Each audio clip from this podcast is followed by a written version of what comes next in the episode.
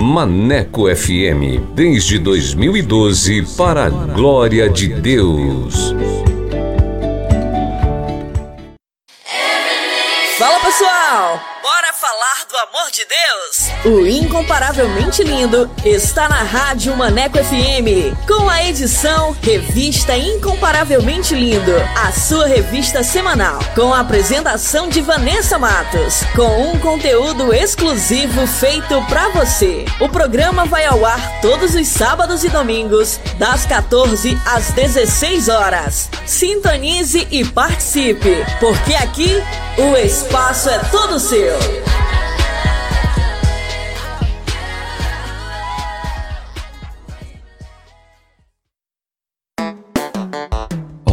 Certa.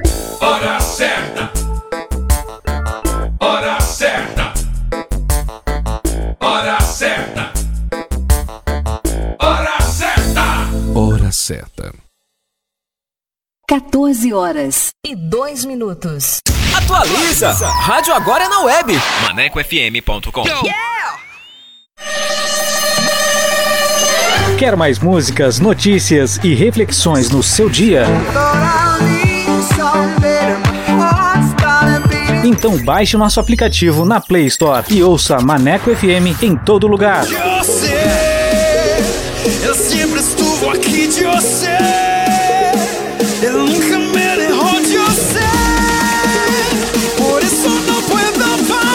Maneco FM, a rádio que te dá moral.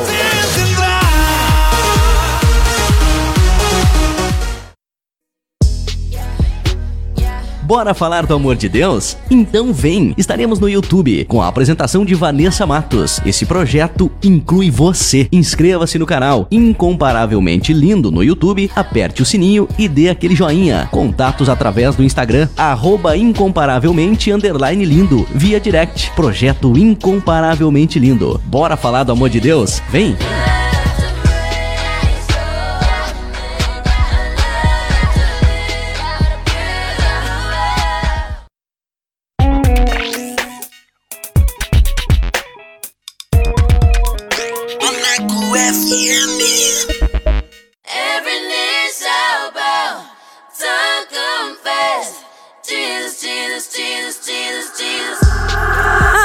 De agora você vai ouvir o programa Revista Incomparavelmente Lindo. A palavra de Deus viva e eficaz. Um momento para você aprender, refletir e descontrair. Revista Incomparavelmente Lindo. A apresentação: Vanessa Matos.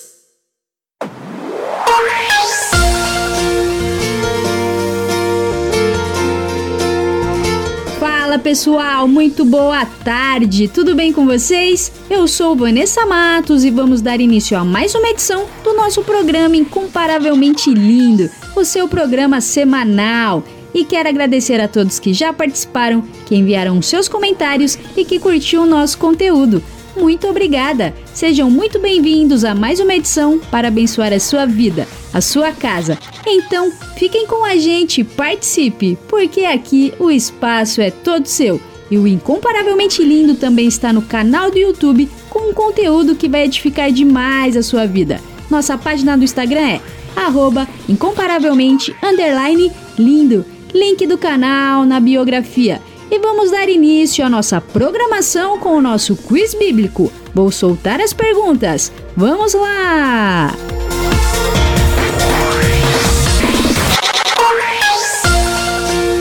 Quiz Bíblico. Quiz, bíblico.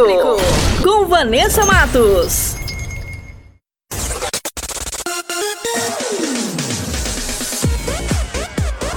E a primeira pergunta é: Quem viu descer do céu algo semelhante a um lençol cheio de animais? Alternativa A: Zaqueu. Alternativa B: João. Ou alternativa C: Pedro.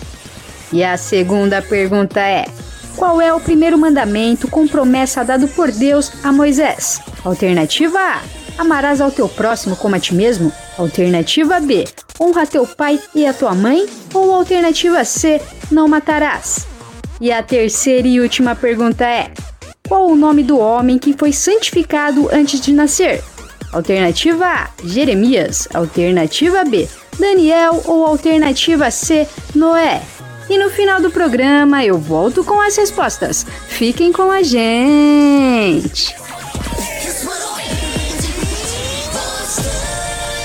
Quiz Bíblico. Quiz, Bíblico.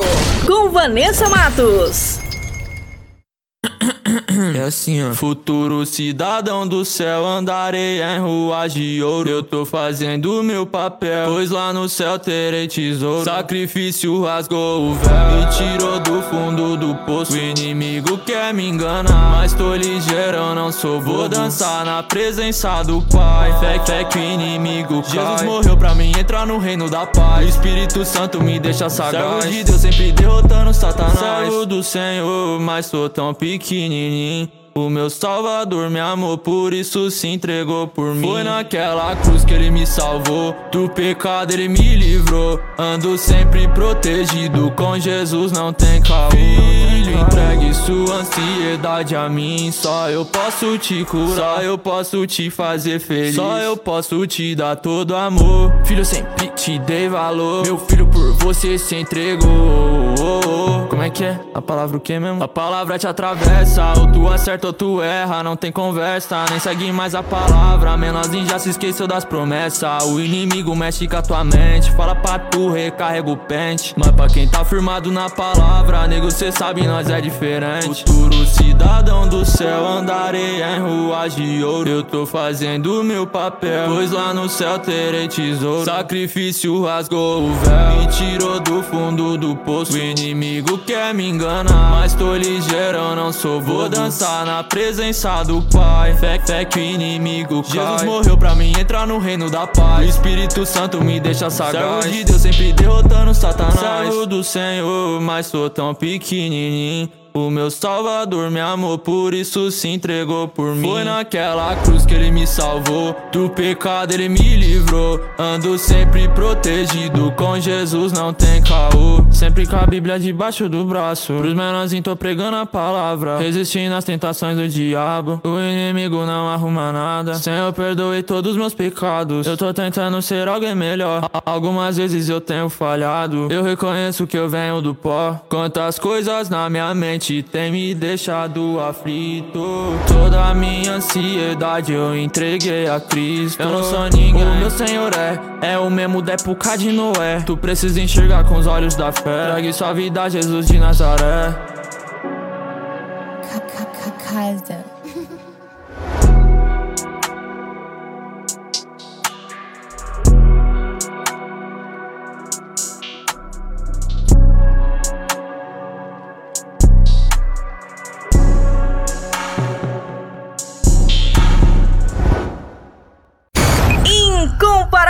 Incomparavelmente lindo.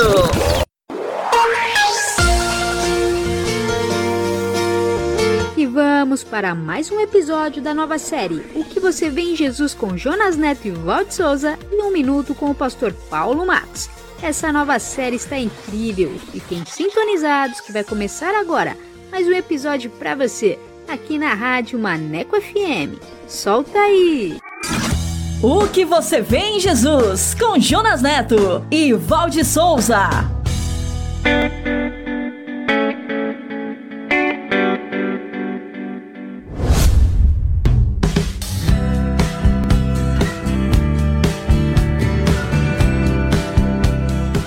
Olá, está na hora de mais um episódio da série O que você vê em Jesus. Estamos muito felizes por você estar conectado conosco. Sejam bem-vindos, seja bem-vinda, Val. Olá, Jonas, tudo bem com você? Sabe, Val, esta série é uma jornada para responder à pergunta: O que eu faço para herdar a vida eterna? Acredite, esta é uma pergunta que já foi feita por gente de tudo quanto é classe, inclusive até por você. Por isso é que podemos dizer que a sua resposta tem tudo a ver com o que você vê em Jesus. E se você quiser nos conhecer melhor, rever e compartilhar este episódio, acesse o site podcast.soboasnova.com.br. Estamos também no youtube.com barra no Spotify, na Apple e no SoundCloud. Então já sabe, é só acessar, assinar nossos canais e compartilhar. antes de começarmos o episódio de hoje, vamos chamar o nosso parceiro, pastor Paulo Matos, com a série Minuto, hoje com o tema Baleias. Um minuto com o pastor Paulo Matos. Os noticiários modernos estão falando esses dias sobre as baleias que vêm lá do Ártico e vêm para as águas de Santa Catarina, para aquele mar caliente. E lá não tem os predadores, as orcas que vêm comer os filhotes das baleias. Então as baleias ficam numa boa ali. E as pessoas ficam admiradas. Nossa, a baleia aqui. Pois é. Será que você pode ser um mar calmo, tranquilo, com águas quentes? Para abrigar as pessoas que estão fugindo de alguma coisa, de algum lugar, de alguma pessoa, de algum fato do passado? Eu gostaria de ser este mar para você. Eu não sei quantas pessoas você poderia abrigar como Santa Catarina abriga com as suas águas quentes e mortas as baleias que vêm procriar. O que você vê em Jesus?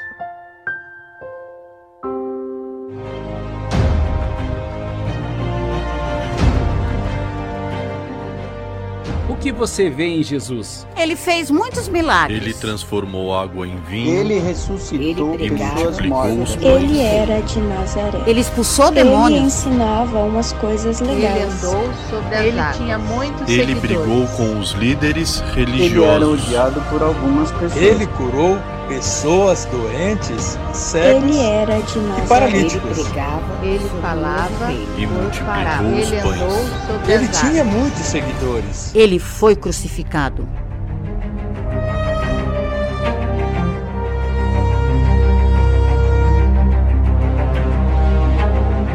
O que você vê em Jesus? Esta é uma jornada sobre o Evangelho. O Evangelho como você nunca viu antes.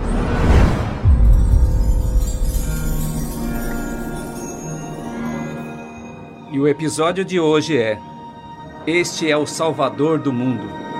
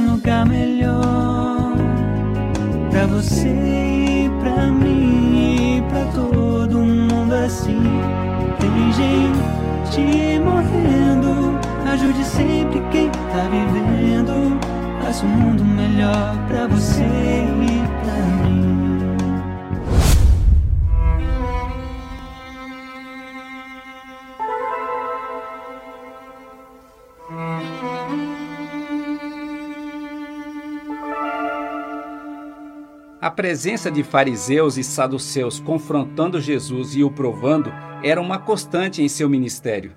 Certa vez, eles ficaram olhando como os discípulos faziam suas refeições e indagaram. Por que os seus discípulos desrespeitam as leis, fazendo as refeições sem lavar as mãos? Jesus percebeu suas intenções, criando suas próprias leis e se esquecendo daquelas que realmente eram importantes. Disse-lhes: Ouçam isto, prestem atenção. Não é o que vocês comem que contamina a vida, é o que sai de vocês que é a verdadeira contaminação. Jesus explicou que esta contaminação era aquilo que vem de dentro, que vem do coração da pessoa. São os maus pensamentos, as imoralidades e obscenidades, os roubos e os assassinatos, o adultério e a cobiça, a depravação e a bebedice, o olhar maldoso e a calúnia, o engano, a arrogância e a insensatez. Todas essas coisas são as que realmente nos contaminam, segundo Marcos escreveu no capítulo 7. Eles também insistiam em pedir ao Mestre um sinal do céu, uma prova de quem ele era. E Jesus lhes respondeu: Vocês conhecem muitas leis, não é?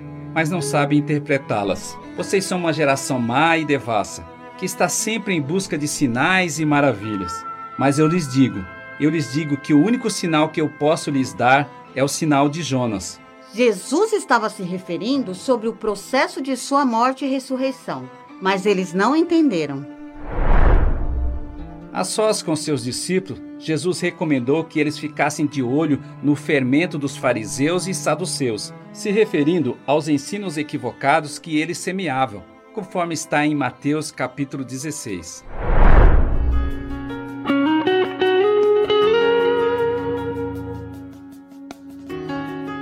Jesus dividia os seus ensinamentos com a multidão que o seguia e com conversas particulares, como foi o caso de Nicodemos. E em outras ocasiões, ele ensinou coisas muito especiais para seus discípulos. Em uma destas oportunidades com seus discípulos, o mestre lhes perguntou: O que o povo anda dizendo a respeito do filho do homem? Alguns dizem que o Senhor é João Batista, outros que é Elias, e outros ainda que é Jeremias, ou um dos profetas. E vocês? Quem vocês dizem que eu sou? Então Simão Pedro declarou: O Senhor é o Cristo, o Filho do Deus vivo. E Jesus, olhando para ele, disse: Que grande privilégio você teve, Simão, filho de Jonas. Você não retirou isto de nenhum livro, mas foi meu Pai no céu que revelou isto para você. Esta era uma revelação clara de sua identidade, mas ele pediu para que eles guardassem isto em segredo e não dissessem nada a ninguém.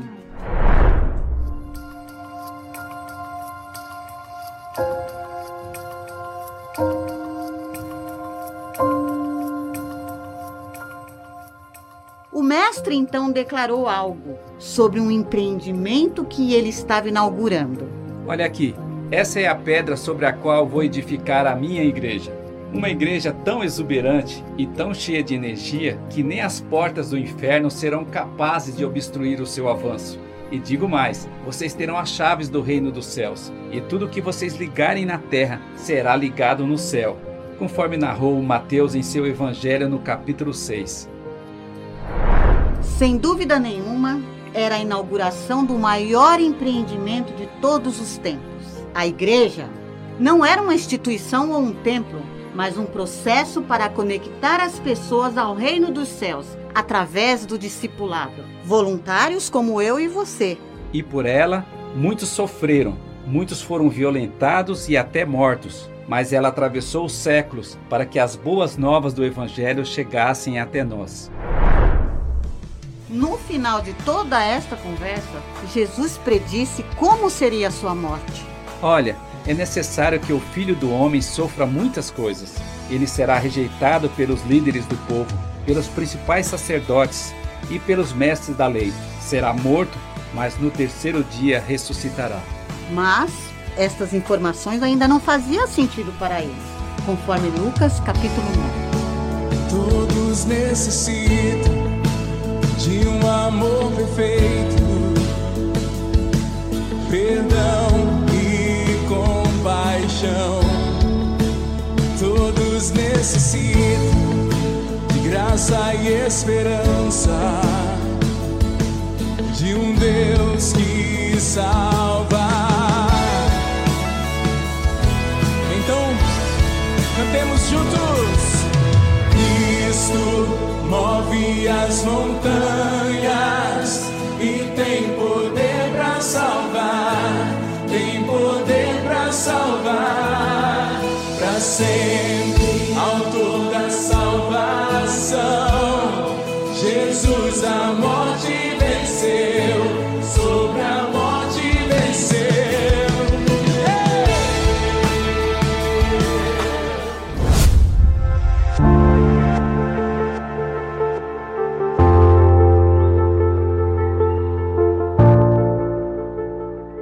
outra ocasião, Jesus e seus discípulos deixaram a Judéia em direção à Galiléia, e ele optou pelo caminho que passava por Samaria, onde havia um povoado chamado Sicar, perto do campo de Jacó. Esse caminho não era usado por judeus, porque eles odiavam os samaritanos. Afinal, quem eram os samaritanos? Os samaritanos eram um povo mestiço que vivia em Samaria, uma região montanhosa do Oriente Médio, remanescente da tribo de Israel. Por causa de sua idolatria, eles foram conquistados pelo rei da Assíria por volta do ano 720 a.C. O Império Assírio deportou alguns samaritanos para outras partes do império e também mandou pessoas de outras nações conquistadas por eles para viverem em Samaria. Esta mistura de etnias provocou muitos casamentos entre os judeus que permaneceram em Samaria com pessoas pagãs. E isto era proibido pela lei de Moisés, e por isso os judeus odiavam os samaritanos e não os consideravam como judeus. Os samaritanos passaram a ter suas próprias leis e acreditavam que o local correto de adoração a Deus era no Monte Gerizim, em Samaria, e não no Templo de Jerusalém. No tempo de Jesus, os judeus evitavam a todo custo qualquer contato com os samaritanos, porque os consideravam impuros.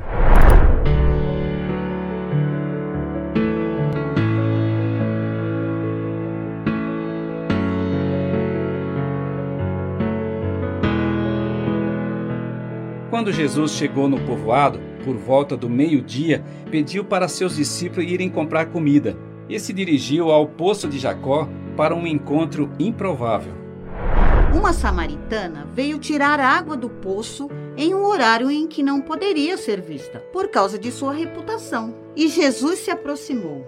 Poderia me dar um pouco de água? Como pode um judeu pedir alguma coisa a mim, uma samaritana? Se ao menos você soubesse que presente Deus tem para você e com quem você está falando, você pediria água a mim e eu lhe daria a água viva. Mas você não tem corda nem balde e o poço é muito fundo. Quem bebe dessa água vai ter sede outra vez, mas quem bebe da água que eu der nunca mais terá sede. Ela vai se tornar uma fonte dentro de você, ele dará a vida eterna. Vá chamar seu marido e volte aqui. Mas eu não tenho marido. Como Jesus já sabia disso, falou sobre os seus vários relacionamentos anteriores e ela ficou boquiaberta e disse: O senhor deve ser um profeta. Ela tinha também muitas dúvidas sobre onde e como adorar a Deus. E Jesus lhe ensinou: Esta é a hora de adorar a Deus com a sua vida e como você vive, em espírito e em verdade. E o lugar não importa. Adore o tempo todo e em todos os lugares. Eu não entendo muitas coisas, mas sei que o Messias virá para nos ensinar. Eu sou o Messias e você não precisa procurar mais.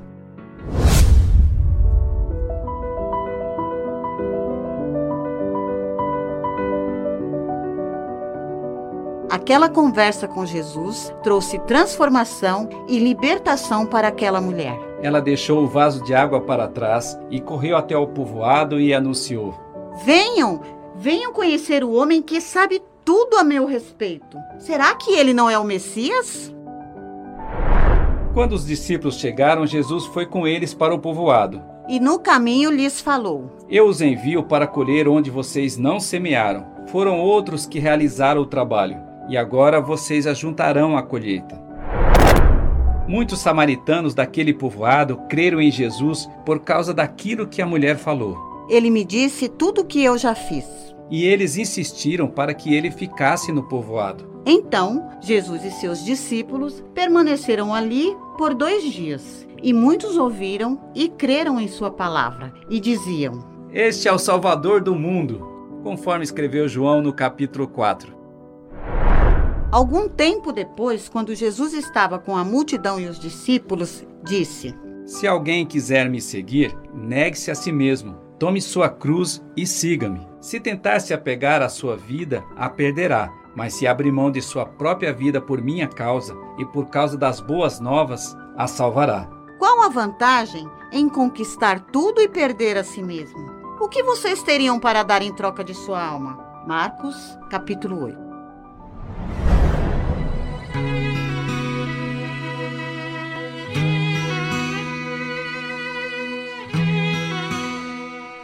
O que você vê em Jesus? Os fariseus e saduceus só viam sob a ótica das suas próprias leis. Muitas pessoas tinham dúvidas a seu respeito e só o viam como um profeta. Mas Pedro viu e declarou: Tu és o Filho do Deus vivo. Os discípulos viram o Mestre lançando o maior empreendimento de todos os tempos, a Igreja, e também predizendo como seria sua morte e ressurreição.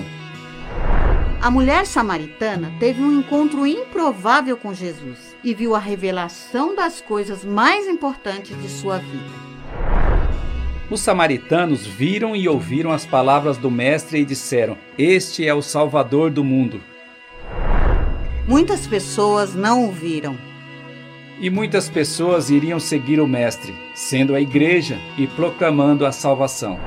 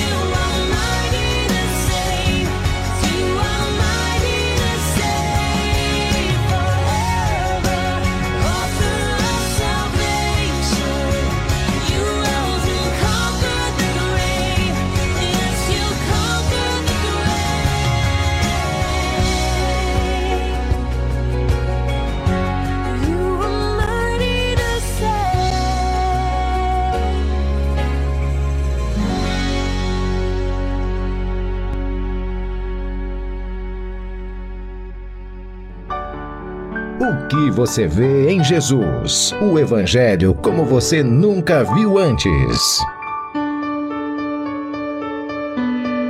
O que você vê em Jesus? No próximo episódio, veremos Jesus perdoando e curando mulheres. E veremos também porque muitas mulheres seguiam o Mestre. E você? O que você vê em Jesus? O que você vê em Jesus responderá à pergunta: O que eu faço para herdar a vida eterna? No próximo episódio, venha ver O Evangelho como você nunca viu antes. o Evangelho como você nunca viu antes.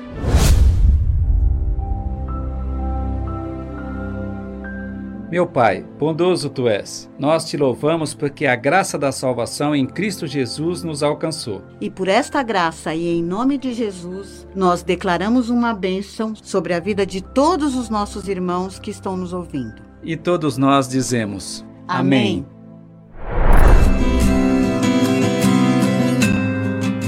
O que você vê em Jesus? Você pode nos encontrar, nos conhecer, rever e compartilhar este episódio. Acesse o site podcast.soboasnovas.com.br. Estamos também no youtube.com.br soboasnovas, no Spotify, na Apple e no SoundCloud. Ah, e se você se sentiu abençoado por este podcast, acesse, assine e comente nossos canais. E principalmente, compartilhe com seus amigos. O que você vê em Jesus? Esperamos você no próximo episódio. Até lá! Até lá! O que você vê em Jesus com Jonas Neto e Valde Souza. Revista Incomparavelmente Lindo.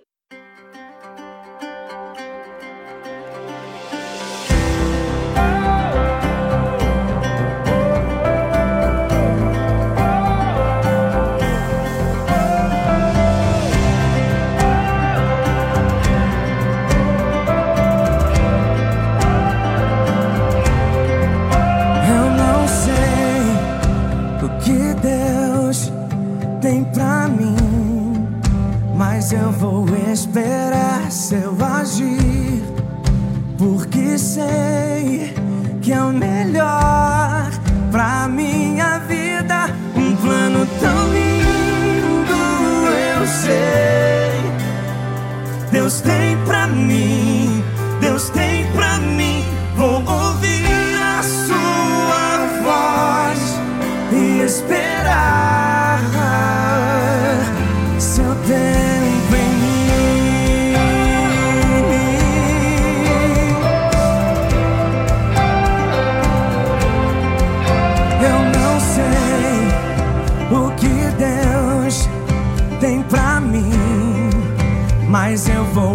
esperar seu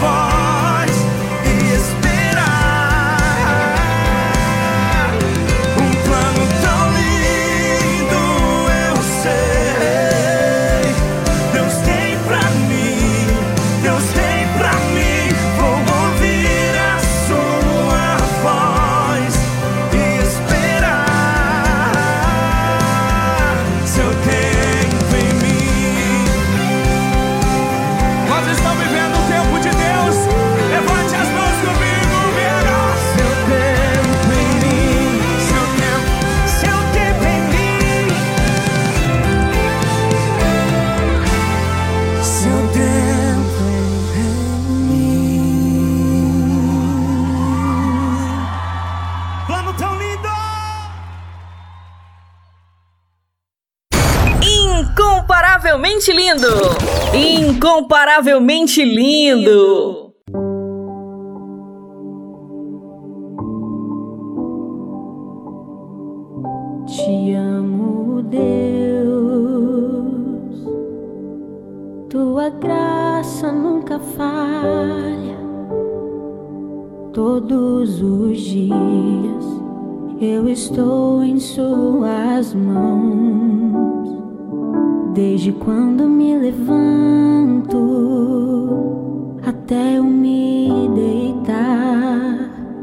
Cantarei da bondade de Deus.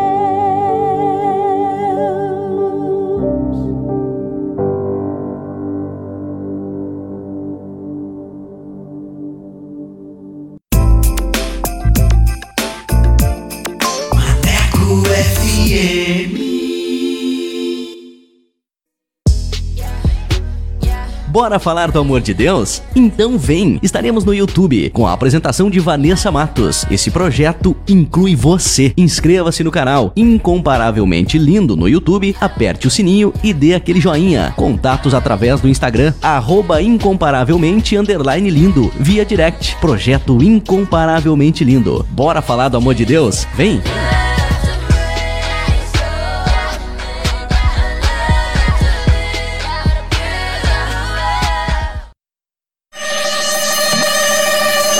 Quer mais músicas, notícias e reflexões no seu dia? Então baixe o nosso aplicativo na Play Store e ouça Maneco FM em todo lugar. Eu sei, eu sempre estuvo aqui de você. Eu nunca me dejó de você. Por isso não puedo parar. Maneco FM, a rádio que te dá moral.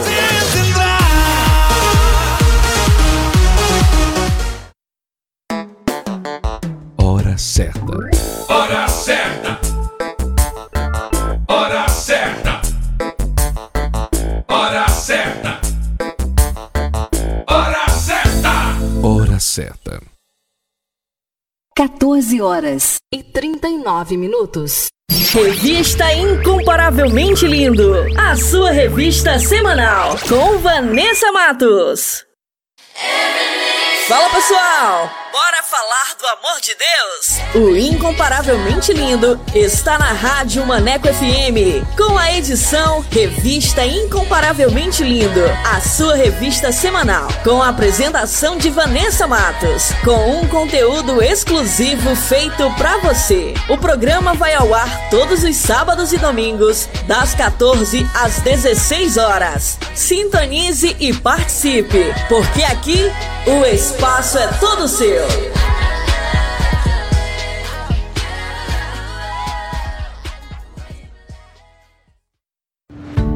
Maneco FM, desde 2012, para a glória de Deus. Aí, moçada, bora falar do amor de Deus? Vem com a gente! Inscreva-se no canal Incomparavelmente Lindo no YouTube, participe do programa e acompanhe o nosso bate-papo com a apresentação de Vanessa Matos. Fala aí, Vanessa! É isso aí, galera. Participe e tenha vídeos em nossa página do Instagram. Aqui o espaço é todo seu. Contatos através do Instagram, arroba incomparavelmente underline lindo, via direct. Não fique de fora! Ative as notificações para não perder nenhum lance. Projeto Incomparavelmente Lindo. Bora falar do amor de Deus? Vem! Vem!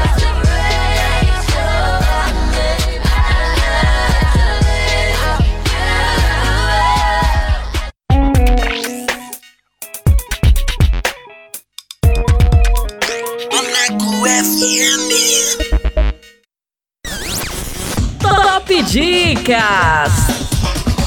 Top Dicas! うん。E vamos com a primeira dica de hoje. Para você que gosta de uma boa leitura com o livro Em Busca de Deus, Teologia da Alegria. Este livro é um manual moderno de espiritualidade. O autor argumenta que servir a Deus por obrigação não satisfaz o coração de Deus e que buscar alegria em Deus é a maior motivação do cristão, porque quanto mais satisfeitos estivermos em Deus, mais Deus será glorificado em nós. É um livro revolucionário e uma verdadeira mudança de paradigmas. Ano de publicação 2008, autor John Paper.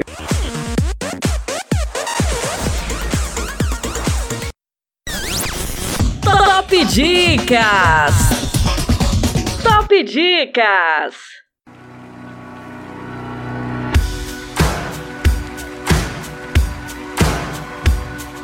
As ideologias vêm bater na minha porta, tentando me levar nessa maré.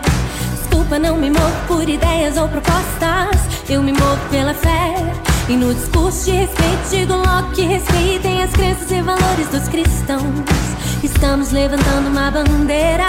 A fé é muito mais que uma mera opinião. Enquanto me desvio das pedradas do caminho, protejo e estudo minha fé. Enquanto o mundo tenta me fazer cair, vou subir.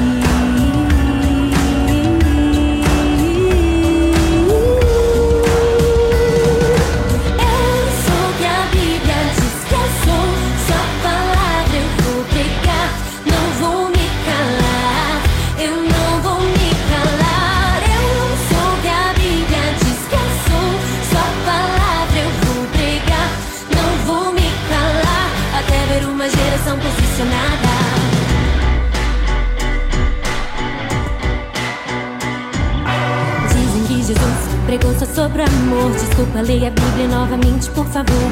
Ele se entregou pra não irmos pro inferno. Pregou severamente, se arrependa por completo. A Bíblia não precisa de ser atualizada de novo e de novo. Precisa ser pregada pra que haja hoje para sempre salvação. Isso é a vida e é o foco do cristão.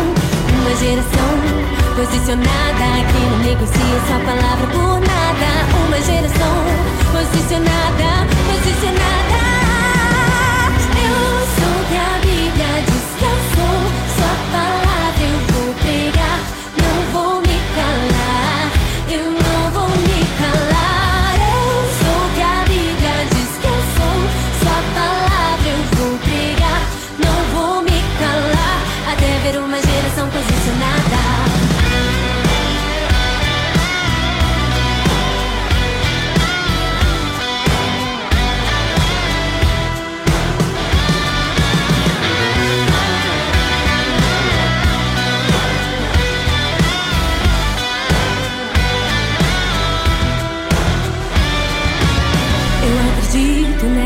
geração.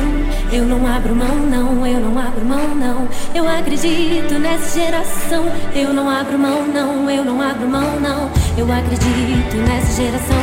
Eu não abro mão, não. Eu não abro mão, não. Eu acredito nessa geração. Eu não abro mão, não. Eu não abro mão, não. Eu acredito nessa geração. Eu não abro mão, não. Eu não abro mão, não. Eu acredito nessa geração. Eu não abro mão, não. Eu não abro. Eu acredito nessa geração. Eu não abro mão, não. Eu não abro mão, não. Eu acredito nessa geração. Eu não abro mão, não. Eu sou o que a Bíblia diz que eu sou. Sua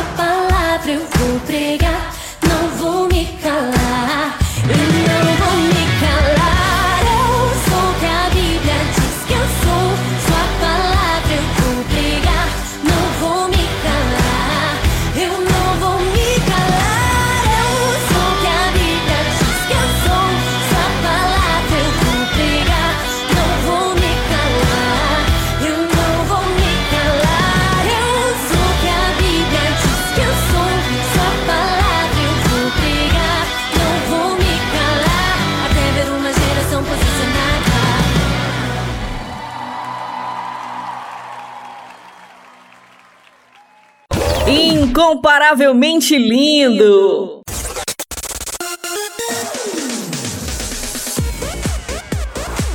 E como a Rádio Maneco FM é a rádio que te dá moral, vai começar agora mais uma edição do Solto Play. E você que quer divulgar o seu som, o seu trabalho aqui na Rádio Maneco FM, basta enviar uma mensagem via WhatsApp para o número 8588956821 com a frase Quero participar do Solto Play e a nossa produção irá entrar em contato com você.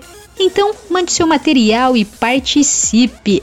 E sem mais enrolação, vamos para o nosso convidado, que hoje é. Solta o play! Solta o play! Com Vanessa Matos.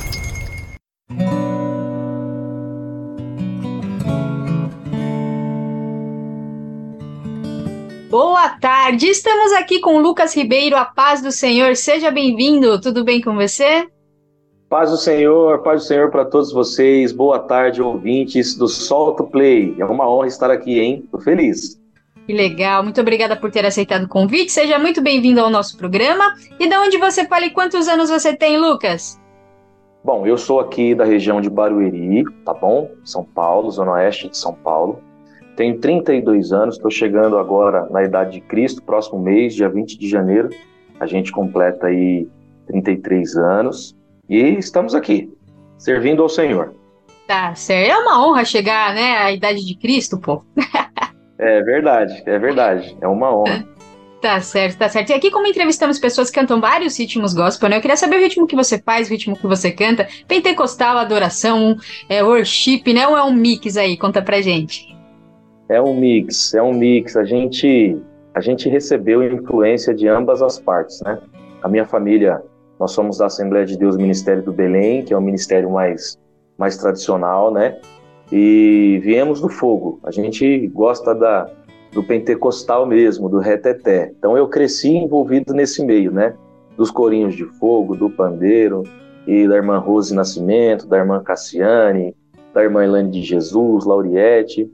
Já na minha adolescência para a, a juventude, a gente começou a ter contato não com outras denominações, mas com outros estilos, um pouco do black, um pouco do pop, e aí a gente acabou dançando nesse meio aí. Então hoje eu tenho uma raiz pentecostal, mas também tenho uma influência internacional, com um pouquinho de pop, um pouquinho de black. Gosto de ouvir muita coisa nova e diferente aí, é, que, que traga prazer para a alma, né? Essa é a ideia. Que legal, muito bem. Você é o do raiz mesmo, então. É, do raiz mesmo. A gente, eu gosto daquele culto fervoroso, sabe? É, claro, sempre debaixo de muita sabedoria, né? De muito entendimento do que se está fazendo, mas fervoroso. Eu sou daqueles que quando a glória do Senhor entra no ambiente, se o corpo não aguentar, não aguentou. Assim que é bom, assim que é bom, tá certo. E você falou também, né, é de ter esse leque, né, essas referências também. É isso é importante que aí Deus também, né, pode usar de outras formas. E hoje em dia também tem muita gente nova, tem muitos ritmos aí também que surgiram, né? Então, hoje tá É bem, bem eclético o mercado, né, na verdade. Isso é bom pro reino de Exato, Deus, exato. né? Eu acredito que Deus tem a forma de trabalhar e ele usa, né, o cantor, né, o adorador assim da forma que ele quer também. É, exatamente. Eu, particularmente, gosto daquilo que é bom. Então, eu não fico. é, eu, não- eu tento não ficar preso a uma única referência, porque as outras referências também podem mostrar coisas boas. Eu não gosto daquilo que é referência mundana, né? O que se faz lá fora e traz para dentro, eu não, eu não sou muito a favor, assim, mais por uma conta de estrutura.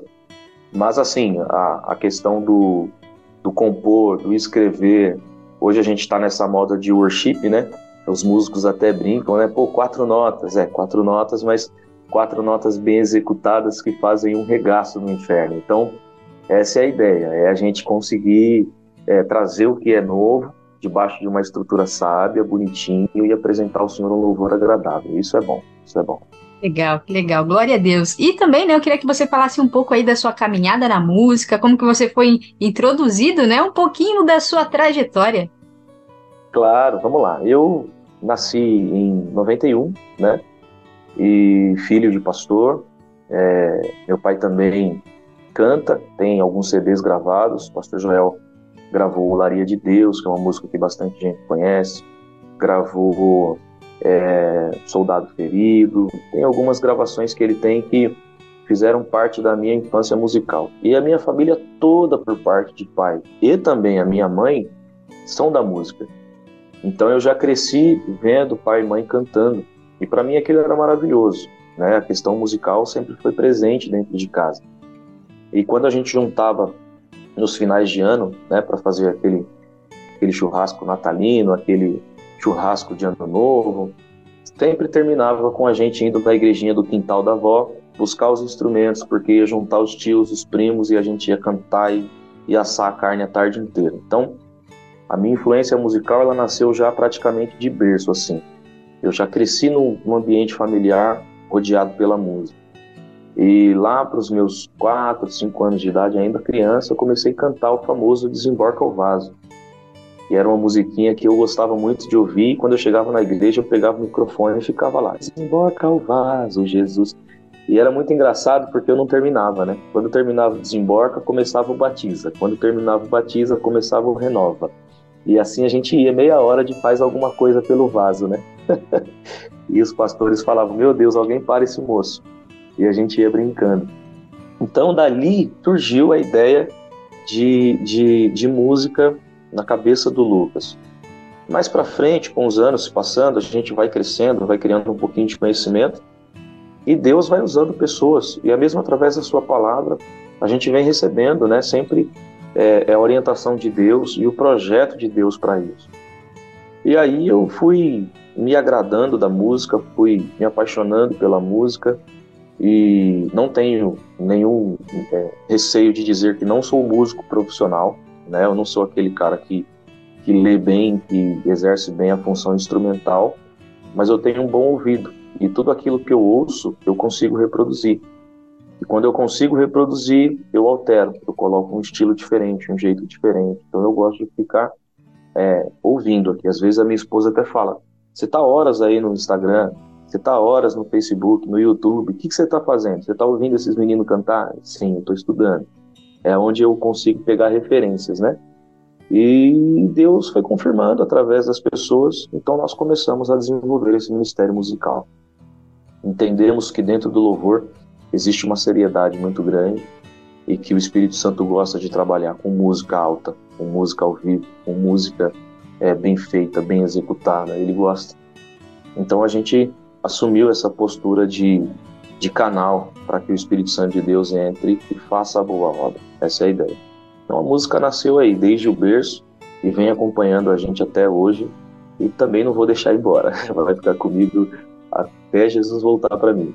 Amém, amém. Que legal e que privilégio, né, nascer em um berço cristão, ter referências é, grandiosas, né, como a família ali, né, os pais, os pais, né, crescer com essa referência também dentro de casa, que é importante, né, tanto é, de, de homem e mulher de Deus e também musical, né? Sim, é verdade. Eu choro quando me lembro. Meu pai é um, ele toca muito bem violão e às vezes no sábado à tarde ou no domingo à tarde até mesmo depois do culto, a gente chegava em casa e o pai pegava o violão e sentávamos nós três, né? Antes dos meus 12 anos eu era filho único, depois veio meu irmão Mateus, que hoje é um grande pregador da palavra também, um menino fantástico. E nós sentávamos e cantávamos. A gente gostava de cantar. Essa era a ideia. Vamos sentar, vamos cantar, vamos adorar ao Senhor aqui. E nós fazíamos aqueles louvor cantando é, é, Jorge Araújo, e, e Eula Paula, cantando é, Rose Nascimento, cantando Oséias de Paula, meu pai desenvolvia muito bem os louvores dele, do Álvaro Tito. Então, são as, as referências que eu tive. E é tão engraçado que a, a vida itinerante, que é o cara que vive 100% da música e da palavra, também era o nosso, era o nosso carro-chefe em casa. Meu pai foi um pregador itinerante durante 38 anos. Então, tudo que eu vivi na minha infância é, nasceu ou foi oriundo da itinerância. E na itinerância a gente conhece muita gente. Ora a gente está no Mato Grosso, ora a gente está no Pará, ora a gente está em Belém, ora a gente está em Pernambuco e assim vai. E aí a gente vai conhecendo pessoas. E o pai conhecia tanta gente, sabe? Conhecia tantos cantores que não, não tiveram a oportunidade de estourar no, no país mas que tinham músicas fantásticas. Eu me lembro que eu conheci um cantor chamado Toinho de Aripibu. Olha que engraçado o nome do camarada. E ele, e ele cantava umas músicas, uns forrozinhos muito legal. Então, eu era meio fora da caixinha da galera da minha idade, porque a galera da minha idade estava cantando Ruge, eu estava cantando Toninho de Aritibu. né? Não tinha nada a ver. A galera da minha idade cantava, sei lá, Fresno, NX0. Eu tava cantando Cassiane, eu tava cantando Brasília Verde Abacate, eu tava cantando outras coisas. Então são, são situações que eu paro para pensar assim e falo, poxa, Deus foi muito bom comigo. Porque ele me deu algumas referências na contramão daquilo que a galera tava indo mesmo. E hoje eu, eu sou grato, eu sou grato a isso.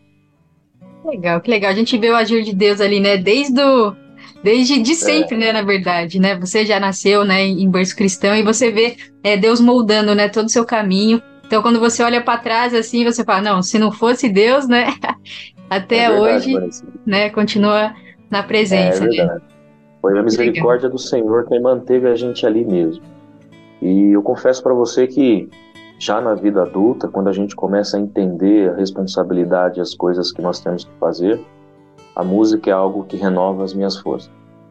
Tem momentos assim da vida que quando a gente se encontra num beco que a gente não sabe como reagir, eu tenho o hábito de colocar o Alexia para cantar e eu sento no, na minha cama, no meu sofá e eu fico ali conversando com Deus e, cantando e dali saem respostas. Então eu, eu, eu sou grato, eu sou grato ao Senhor de verdade por esse canal, esse porto que Ele me deu que é a música, é maravilhoso, é maravilhoso, Vanessa, é de verdade.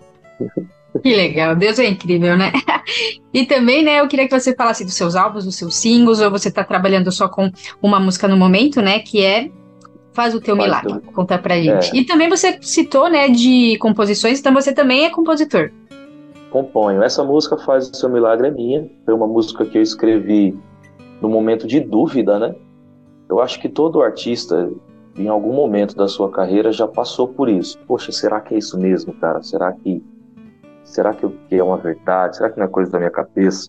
Eu tenho aqui a minha esposa, tenho os meus filhos, e antes de, de, de ser o artista, antes de ser o cantor, eu sou o esposo, eu sou o pai. Então a gente tem a nossa responsabilidade de cuidar de casa. E a música gospel, Vanessa, ela é maravilhosa no sentido reino, mas no sentido terrenal, ela é muito espinhosa. A igreja ela não sabe lidar com o artista como um artista. A igreja, às vezes, não digo nem a igreja, né? Porque a igreja é santa, isso é fato. Mas a sua liderança em si, em algumas administrações, ainda não reconhecem, né? O trabalho itinerante, o trabalho musical como uma profissão. E, poxa, existem situações que deixam a gente até meio sem graça. Se chegar na pessoa e a pessoa pergunta para você: o que, que você faz da vida? Aí você fala: eu sou cantor gospel. Tá, mas tirando isso, o que, que você faz da vida? e aí você tem que responder: não, eu, isso é a minha profissão, é o meu trabalho, eu sou um cantor gospel. Então, essa cultura de, de que a obra tem que ser feita por amor, ela não cuida das nossas casas como artistas. E aí a gente sempre tem que ter aquele jogo de cintura, de lidar com essa, com essa informação é, é, bagunçada e, ao mesmo tempo, orar para que Deus prepare pessoas que entre no seu caminho para ser bênção para você financeiramente, espiritualmente, né? E então chega uma hora que você não vê dando certo, você fala, poxa, acho que não é isso. Eu acho que realmente eu me empolguei e não tem nada a ver. Eu acho que a minha função aqui é mesmo trabalho secular, eu tenho que ter minha faculdade, as minhas coisas, e correr atrás aqui e parar com esse negócio de música. E quando isso começou a bater no meu coração, eu senti uma tristeza muito grande, Vanessa. E eu comecei a chorar em casa, aqui no meu sofá, comecei a chorar. E, e o Espírito Santo de Deus começou a ministrar no meio do meu choro. E eu peguei o meu violãozinho aqui e o meu acordinho de sol maior e comecei a tocar essa música Faz o Teu Milagre. Talvez alguém aqui já esteja se esquecendo do poder que existe na grandeza do seu nome. Não dá para entender, não dá para compreender talvez a confiança já não seja mais a mesma sobre uma promessa que um dia o Senhor fez. Eu sei que é difícil, eu sei que não é fácil crer, mas hoje o Senhor tem liberdade de entrar aqui e mudar a minha história. Eu escrevi essa música dizendo: Faz o teu milagre. O milagre não é no sentido de cura, o milagre no sentido de eu quero viver o seu, a sua, a sua a eh, promessa. Eu quero viver o que o Senhor determinou que eu vivesse. Então, Faz, Senhor, faz o seu milagre, porque eu estou vacilante, eu estou temeroso, eu estou com medo de achar que isso não é verdade. E lançamos essa canção, Faz o Teu Milagre, agora em 2021, e foi uma bênção. A canção tem alcançado algumas pessoas. É lógico, tem muita coisa a se aprender referente à, à distribuição nas plataformas e tal. O alcance dela não foi tão grande, mais por imaturidade minha nesse mercado digital. É, mas agora a gente está estudando um pouco mais isso. As próximas músicas, agora em janeiro está subindo mais uma que é Estou Pronto. Inclusive eu estava falando agora com o produtor dela e a gente vai começar a trabalhar. Então, os outros são tudo cover, né? As músicas que eu tenho são covers, participações. Eu conheço um cara é, muito gente boa, um irmão que a vida me deu, é o Rodrigo. Acho que você deve até saber, Rodrigo Mozart. E ele é meu parceiro, é um cara que me influenciou muito, tenho muito respeito por ele, muita gratidão. E através do Rodrigo eu pude desenvolver alguns trabalhos, como o Fernandinho, como o Paulo Baruch, como Noemi Nonato e outros CDs que a gente foi trabalhando e singles que a gente foi trabalhando. É, é, me aproximar um pouco da estrutura do Leonardo Gonçalves, não dele como pessoa, mas daquilo que ele desenvolvia como profissional, da Daniela Araújo. Então são pessoas que eu é, não sou de dentro da casa delas, mas ali no estúdio eu vi trabalhando, eu vi como funciona. E isso me influenciou muito. Então eu acho que, que assim, foi Deus mesmo. E aí a gente vai, vai fluindo, vai dando certo, vai navegando. E Deus vai dando ideias pra gente, né? A gente viu esses dias uma dificuldade de conseguir se falar, de gravar esse programa por conta do trabalho em si. Mas Deus vai dando ideias. E aí a gente vai caminhando. É verdade. Que legal, que legal. O Rodrigo participou aqui com a gente, inclusive, né? Tive a oportunidade de entrevistá-lo também. E você trouxe uma coisa muito bacana, que isso a gente também é, entrevista outra, outros músicos, né? E falam também a mesma coisa, que às vezes o próprio ministério não apoia a pessoa, né? Ela não entende, ela não consegue separar. Então, realmente, é muito caro você fazer clipe, é muito caro você produzir uma canção. E às vezes é, as pessoas não têm esse entendimento e acham assim, não, é para Deus, então a gente pode cantar na igreja de graça, não que não possa fazer, né? Mas assim, não, não é uma, né? Não é uma coisa assim é, que a pessoa tem que fazer sempre, né? É Mas verdade. assim, tem que valorizar o trabalho e o próprio ministério às vezes não dá esse apoio, né? Às vezes a pessoa encontra fora, mas não encontra. Mas não encontra dentro, é verdade. Eu sou fã de estrutura. Eu sou igual aos discípulos de Cristo em Mateus 24. Eu gosto daquilo que é bem feito, bem construído. E por mais que Jesus tenha dado uma mensagem dura depois deles deles gloriarem a estrutura do templo, no versículo 1, é, eu sou igual a eles. Eu gosto de uma boa estrutura, eu gosto de um bom movimento. Eu, fico bravo quando eu vejo a igreja dependendo de poder público, de som de prefeitura. Eu, eu não gosto. Eu, nossa, eu fico. Porque nós temos, nós temos condições de ter uma boa estrutura e de honrar os da casa. Então, eu, eu, eu vejo essa dificuldade. E o que eu acho mais engraçado, Vanessa, que é uma outra coisa que eu vou pautar, é que até mesmo entre os artistas gospel existe essa indiferença. Porque se você olha para o secular, eu vou dar um exemplo aqui. Vamos falar do, do funk, né? O funk hoje ele é regido por um cara só, que é o, o tal do Rian. Quando você vai ver o clipe do Rian, tá todo mundo lá. É um ajudando o outro, é um correndo pelo outro, é um pegando na mão do outro, é um impulsionando o outro. E isso é muito bacana, é muito bacana. Falando de música profissional, não estou falando de, de crente ou não crente, né? Então a gente vê, ah, o, o MC fulano vai gravar um, um clipe. Mano, desce todo mundo para lá. E vem todos os MCs de São Paulo para lá e vamos ajudar o cara, vamos fortalecer o cara. No gospel a gente não encontra isso com facilidade. No gospel é o seguinte, você tá gravando, querido? Tô. Deus te abençoe, viu? Força na sua caminhada, vai lá. E eu sei que Deus vai me abençoar. Aliás, eu já sou abençoado por Deus, mas não é só isso, né? Você também precisa fazer parte, você também precisa estar junto. Então, são, são situações que a gente vê que o, que o, o mercado gospel precisa melhorar bastante. Eu acho que nós teríamos um poder de alcance muito maior se nós trabalhássemos como, como eu falo isso quando eu ministro, como andorinhas, né? E não como águias. Não, agora eu sou águia, agora eu só ando com a nata. Mas a águia não anda acompanhada, a águia anda sozinha. Agora, se você for andorinha, você pegar na mão né, de quem está do seu lado e falar, vamos voar junto, as coisas mudam, as coisas fluem, né? Você consegue ter uma boa vida, você consegue conhecer vários lugares. Então, essa é a ideia. Primeiro, a igreja precisa entender que quando um camarada para para estudar, mais uma vez, a igreja não, mas a sua administração, quando o camarada para para estudar, ele vai dedicar um tempo dele, o tempo é dinheiro. Quando ele compra um microfone, um Shure, um Sennheiser, ele vai gastar 2, 3, 4, 10, 15 mil reais, é dinheiro. Quando ele compra um, um equipamento, uma caixa de retorno, uma guitarra, um violão, é dinheiro. Quando ele volta para casa, ele tem esposa, ele tem filhos, ele tem família, ela tem esposo, precisam comer, precisam se manter. Então é gostoso quando ele vai ali, põe a arte dele em prática e todo mundo chora, sente a presença de Deus. É maravilhoso. Mas tem que ser gostoso para esse canal também poder chegar em casa e falar: hoje Deus me abençoou. E cuidar de casa, cuidar da família, isso é maravilhoso. Eu acho que falta isso, falta essa compreensão do que é profissional no mercado gospel e falta essa unidade, essa parceria.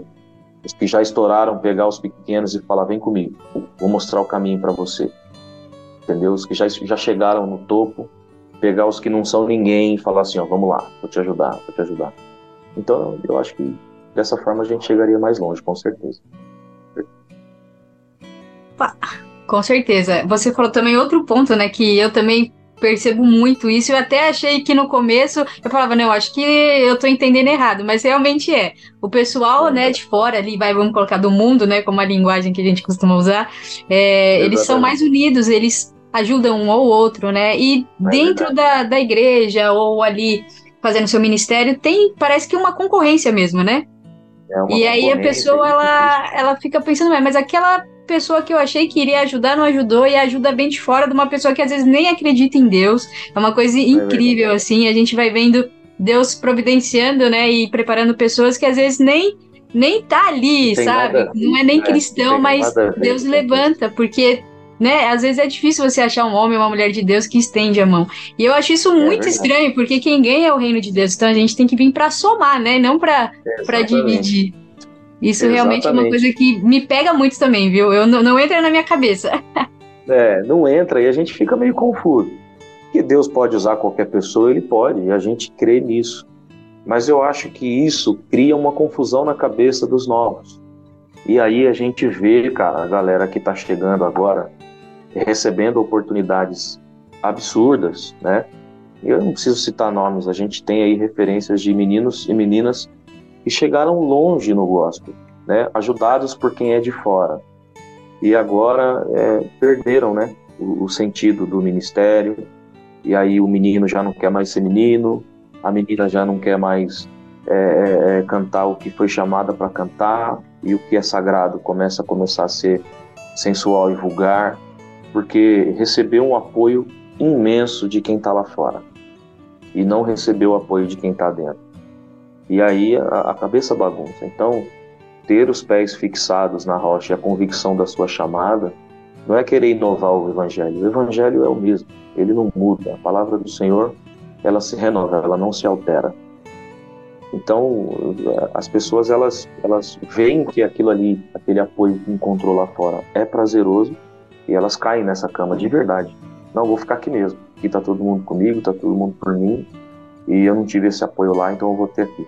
Então, eu acredito que se as nossas lideranças atuais e até os cantores mesmos que já estouraram começarem a trabalhar dessa forma, a gente diminui o índice de queda, de abandono do chamado do ministério, de escândalos, digamos assim, e aumenta o índice de evangelismo, de cultura, de alcance da palavra do Senhor através da música. Isso é maravilhoso.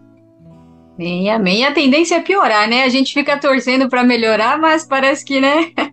Ainda mais É, com a volta de é. Jesus, os negócios vai começando a acontecer mesmo, é natural. É, Que legal. é Mateus 24, é Mateus 24. É só ler o que está escrito lá que a gente vai ver o que vai acontecer daqui para frente aí, não tem jeito.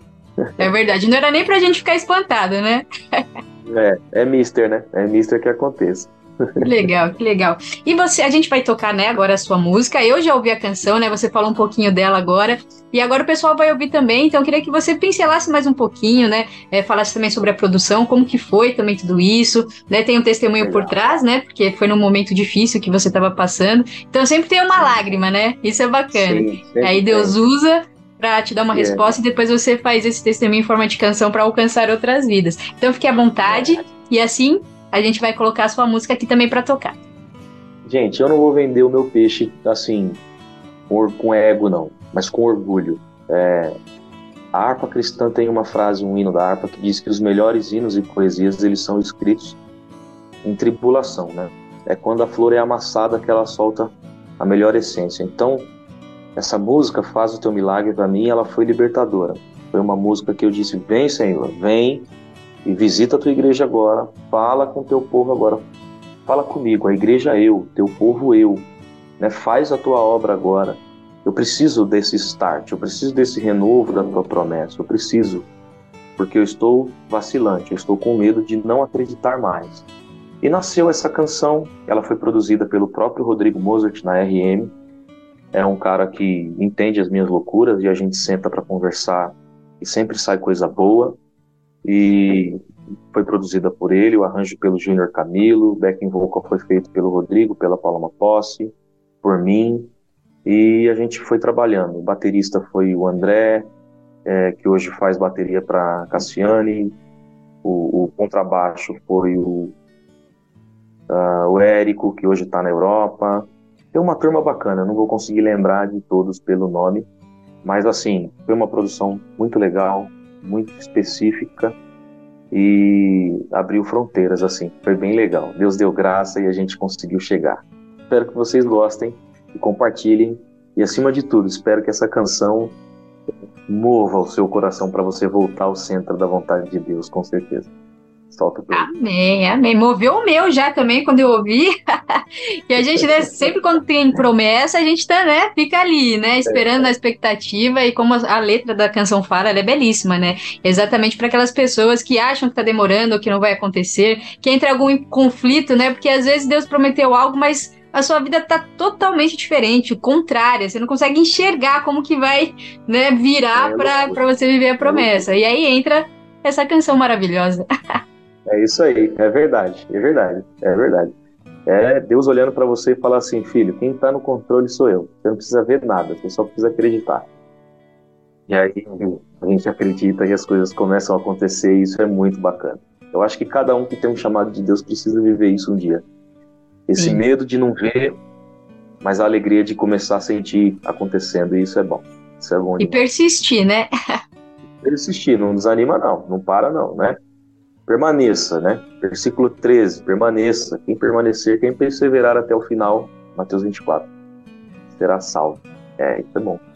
Amém, amém. Então vamos ouvir agora, pessoal, a canção Faz o Teu Milagre com Lucas Ribeiro. Solta o É play. Talvez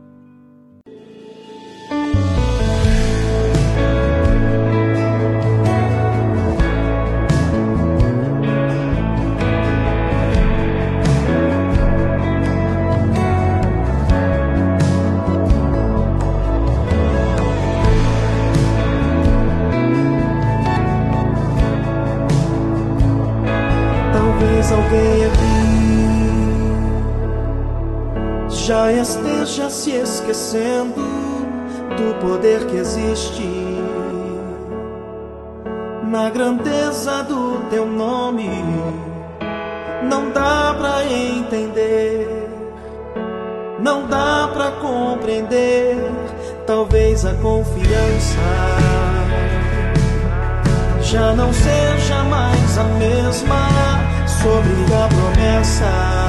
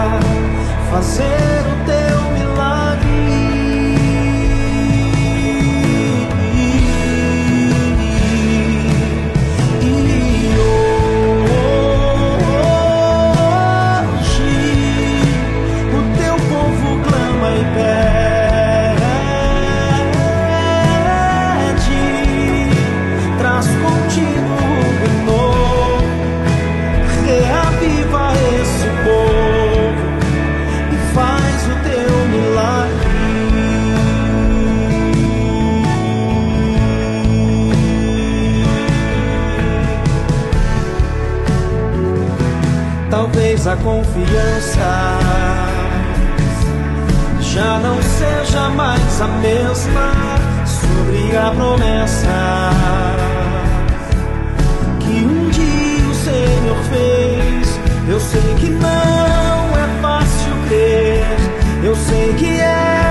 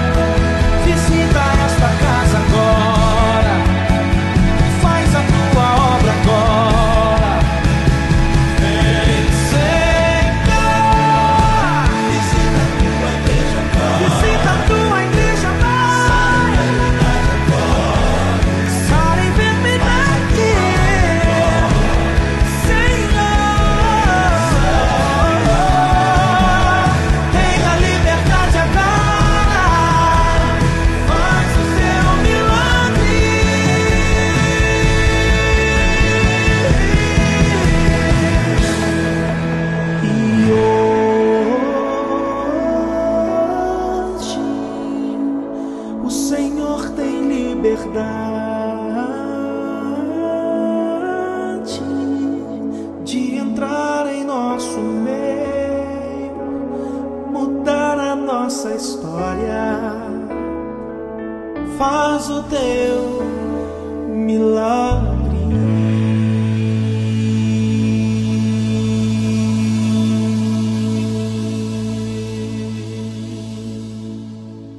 Uau, Lucas, como eu falei, né, eu já tinha ouvido a canção e realmente, né, uma canção muito linda que Deus fez, né, te deu uma resposta e hoje você abençoa vidas através desse testemunho em forma de canção e que continue, né, alcançando muitos e muitos corações, viu? Ficou incrível, parabéns. Amém. Muito obrigado. Muito obrigado mesmo, viu? E esse é o desejo. Desejo que as pessoas sejam alimentadas e renovadas com essa mensagem encantada que é Faz o Teu Milagre, com certeza. Que legal. Você mencionou também, né, dos seus projetos futuros, que tem uma música também já é, para janeiro. Se tiver mais alguma coisa que você também quiser compartilhar, fique à vontade. Com certeza. Agora, nesse ano que vem, a gente tem alguns projetos bacanas. Eu tenho a intenção de subir a quantidade de material exposto, então a gente vai tentar lançar uma música por bimestre ou uma música por, por trimestre, né? De seis a, a, a quatro músicas a gente vai tentar lançar agora no ano de 2024. Tudo com muita calma, tudo com muita sabedoria, sem pressa, né? Eu acho que o, o estouro, né, o, o, o boom da, da, do nome e do talento, ele é uma consequência de um bom trabalho executado. Então, Deus me fez uma promessa, eu vou acreditar nela e eu vou estar pronto para quando ela chegar. É, então a gente começou a gravar agora a música Estou Pronto, né? Uma música que Deus me deu também aqui em casa. O momento também não era um momento agradável, mas não tanto quanto a fase do milagre, dificultoso. mas a gente foi alimentado por ela. Também tem a música Só Mais Uma Vez, que é uma oração, né? Eu estava lendo a história de Sansão, e quando eu li a história de Sansão, ali no momento que ele está amarrado e ele começa a orar a Deus e ele fala: Senhor, se o Senhor me devolver minha força só mais uma vez, só mais uma vez só, eu vou provar para todo esse povo que tu és Deus. Então, quando eu li essa frase, eu escutei essa frase na alma, eu falei: Cara, tem uma oração aqui. E eu comecei a escrever e a música só mais uma vez ficou uma música muito séria, muito muito fantástica, uma música que confronta mesmo, uma música que faz você pensar nos seus passos, em como você está e o que você está fazendo e o medo que você está sentindo de não sentir a presença de Deus. Então, tipo assim, é, eu escrevi, ó, eu, tenho medo, medo de não poder te adorar, de não sentir a tua presença. Então, pelo amor de Deus, toma minha mão de novo e me coloca em pé só mais uma vez, só para mim sentir a tua presença. E saiu essa canção, acredito que lá pro mês de março, abril, março, abril, maio a gente está lançando ela. E a ideia é sempre alcançar as pessoas. Tenho certeza que vai dar muito bom. Vai dar muito bom, com certeza. Eu já tô ansiosa aqui para ouvir, né? Essas é, canções verdade. maravilhosas, né? Porque se for como essa aqui, ó, já já vem diretamente ah, do céu. obrigado, obrigado. É benção de Deus. Fico muito feliz quando eu ouço isso. Fico muito feliz. Que legal. O prazer é nosso, né, de receber pessoas assim como você e que abençoa vidas, né? Isso é importante também. E aproveitando, como as pessoas encontram o Lucas Ribeiro nas redes sociais, no canal do YouTube, plataformas digitais, fique à vontade. Gente, vamos lá. Eu tô no YouTube como Lucas Ribeiro Oficial, tá bom? Cantor Lucas Ribeiro Oficial. No Instagram eu estou Lucas Ribeiros, Lucas Ribeiros Oficial. Tem um Szinho no final aí. Facebook também, Lucas Ribeiro Oficial. É, como eu disse no começo da nossa entrevista, eu era menino demais nessa questão de plataforma, de mídia digital. Eu cresci num mundo de CD, de fita, de pendrive. Então, o, o que, que eu sabia fazer? Eu sabia ser convidado para os congressos e ir para os congressos e levar lá minha caixinha de CD, minha caixinha de pendrive, de DVD, que era o material da minha época, né? E ali a gente colocar na porta do culto, né? A 10 reais, 15 reais, e dali saía a nossa, a nossa é, bênção, né? A nossa providência. É, então, eu, quando eu lancei a Faz o Seu Milagre, eu não tinha noção do que, que era um Spotify, do que, que era um Deezer, do que, que era o YouTube. E o Mozart me ajudou muito nisso, mas ainda faltava mais a aprender. Então a gente vem trabalhando, estudando, conhecendo pessoas Conheci uma equipe muito legal da Digital Connect, certo? Que é o Djalma da banda Ebenezer. É um menino muito gente boa e ele me ajudou muito, me ensinou muita coisa, trabalhou comigo, assim, estruturou as coisas da, do meu Instagram, do meu Facebook, do meu YouTube. É, mas mais para frente a gente voltou a andar com as próprias pernas novamente e isso é muito bom. Então, se você procurar lá, Lucas Ribeiro Oficial no Instagram, a música Faz o Teu Milagre, no YouTube, você vai encontrar um rapaz lá sorrindo, segurando o paletó sem gravata e cantando para o Senhor, que vai ser muito bacana. e vai ser um prazer receber você também no nosso Instagram, tá? Legal, que legal. Então você, pessoal que ainda né, não conhece o Lucas Ribeiro, o trabalho dele, vão lá, se inscreva no canal, né? Siga nas redes sociais, que tem muito conteúdo já para ser abençoado e ainda os que virão, né? que tem muito lançamento também pela frente. E é isso aí. Agora também eu queria que você deixasse uma mensagem abençoada para os nossos ouvintes, o que Deus colocar no seu coração. Você é cantor, compositor e agora é o momento pregação, Lucas, hein? Exatamente. A gente prega também, viu, Vanessa? De vez em quando as portas se abrem aí, a gente vai para cima. Vamos lá, Jeremias, Jeremias capítulo 20, nós vamos ver a história de um profeta de Deus é, questionando o Senhor, questionando de verdade. É, a Bíblia diz que um rei chamado Passur vai até Jeremias e manda prendê-lo, manda açoitá-lo, manda prendê-lo num cerco, açoitá-lo. E Jeremias é exposto a uma, a uma situação de açoite e de humilhação muito grande apenas por pregar o Evangelho, por fazer parte da sua consciência acreditar no chamado de Deus. Quando Jeremias é solto desse açoite, ele olha para Passur e ele profetiza. Ele diz: Olha, o teu nome não será mais Passur, mas será desespero e violência. Nesse momento, o homem que açoitou Jeremias sai da sua presença em loucura. E mais uma vez Jeremias se encontra só. E após o açoite, Jeremias faz uma oração muito sinistra. E a oração de Jeremias é assim: Senhor, lá no versículo 17, salvo engano, ele diz assim: O Senhor me iludiu, e iludido eu fiquei. O Senhor lutou contra mim e prevaleceu, e eu estou servindo de escárnio todos os dias. Cada um deles zomba de mim, porque desde que eu falo, eu grito e clamo violência, destruição, mas a tua palavra se tornou um opróbrio para mim e um ludíbrio todos os dias. Quer dizer, lá no capítulo 1, o Senhor veio e falou comigo que seria meu Deus, que seria o meu Senhor, que tinha me dado as nações para ser profeta. Lá no capítulo 1, o Senhor me fez falar com o meu pai e com a minha mãe de que eu não ia dar sequência na linhagem sacerdotal da minha família, porque Deus não me chamou para ser sacerdote, me chamou para ser profeta. Lá no capítulo 1, eu saí da minha casa, eu saí da minha estrutura, eu saí de tudo que eu tinha para viver o teu chamado. E agora eu tô aqui, ó, arrebentado, com as costas sangrando, com a roupa rasgada. Ninguém quer andar comigo, ninguém quer ser meu amigo.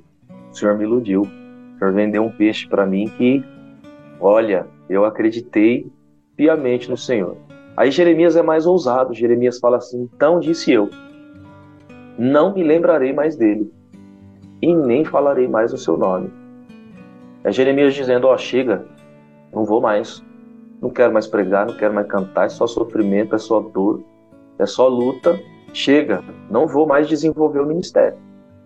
Só que quando ele termina de falar, não falarei mais o seu nome, o texto põe uma vírgula e ele diz: Mas isto foi no meu coração como uma chama de fogo ardente, encerrada nos meus ossos. Eu estou fadigado de sofrer, mas não posso parar. O que, que eu aprendo com Jeremias aqui?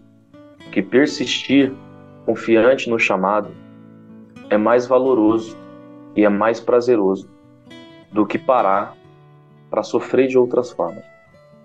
Não existe honra fora da cruz. Não existe, gente. Olha, a música faz o teu milagre e ela é para isso. É Deus renovando as suas forças. Vale mais a pena você sofrer carregando a sua cruz do que procurar honra longe dela. É por isso que Cristo não desceu da dele. Por que, que eu vou descer? É por isso que Cristo não abandonou a dele. Por que, que eu vou abandonar? Ou você acha que essa chama de fogo ardente era só para Jeremias? Faz a prova do teste. Se tiver alguém agora assistindo esse programa que está afastado dos caminhos do Senhor, vamos colocar aí um ano, dois anos. Eu faço uma pergunta para você. Você aguenta mais um ano longe dos caminhos do Senhor? Você aguenta mais dois anos longe do caminho do Senhor? Porque essa chama de fogo ardente, encerrada nos seus ossos, ela constrange mais você do que qualquer perseguição, do que qualquer adversidade que você possa enfrentar na vida. Então, em nome de Jesus, não para, irmão. Não para vai para cima. Levanta a cabeça, fecha a cara, fecha a mão. Aquele que te chamou é poderoso para te guardar. E volta ao texto de Mateus, capítulo 24, versículo 13. Quem perseverar até o fim será salvo. Eu espero encontrar todos vocês que estão nos assistindo na glória um dia, viu? Amém, amém. Eu já recebo aqui em nome de Jesus que palavra maravilhosa, que, que poderoso, né? E é Amém. bem isso mesmo que você falou, né? Que às vezes a pessoa ela, ela sofre vivendo o chamado, o propósito ali, porque não é fácil, né, de fato. É, mas se parar de fazer aquilo, e aí? Ela não ela vai ter a vida perfeita? Não, não vai. É e ainda, o pior de tudo, né? Pode perder a salvação. Pode perder a salvação. Vai por mim, gente. Não para, não. Sofre com ele, mas não queira sofrer sem ele e nossos estúdios aqui em São Paulo. Está super convidado, podemos ajustar Uau. também a sua participação. Um prazer, Tem louvor, dá para cantar ao vivo, dá para fazer, adorar a Deus lá e fazer uma entrevista bem bacana também. Maravilha, vai ser um prazer. Gente, um beijo para vocês. Em nome de Jesus, a gente vai estar junto no Solto Play aí nos estúdios de vocês e vai dar certo, viu? Tem um irmãozinho lá no nosso Ministério do Belém, na sede, em São Paulo, e quando o culto está terminando, ele diz assim, bem alto, para todo mundo ouvir: que pena que acabou, tá tão bom, tá tão gostoso. E eu falo, eu faço da, dele a, as minhas palavras agora, né? É maravilhoso. Vanessa, Deus continue te abençoando. guardando a sua vida, a sua casa, a sua família, esse projeto maravilhoso do seu ministério alcançar vidas e eu espero realmente ter contribuído para isso. Terminando o programa, você me manda o feedback. Lucas, você foi bem, Lucas, você não foi bem. Maravilhoso, foi maravilhoso, entregou muito aqui, vai abençoar muitas vidas, eu creio em nome de Jesus. Eu também quero agradecer demais a sua participação, muito obrigada por ter aceitado o convite, pela sua disponibilidade, né, pelo seu tempo de compartilhar sobre a sua vida, sobre Jesus aqui. Que Deus continue Amém. abençoando demais a sua vida, a sua família e esse lindo ministério, viu? Muito sucesso, Lucas. Valeu para todos nós. Um abraço. Obrigada, um abraço, fica com Deus, tchau, tchau.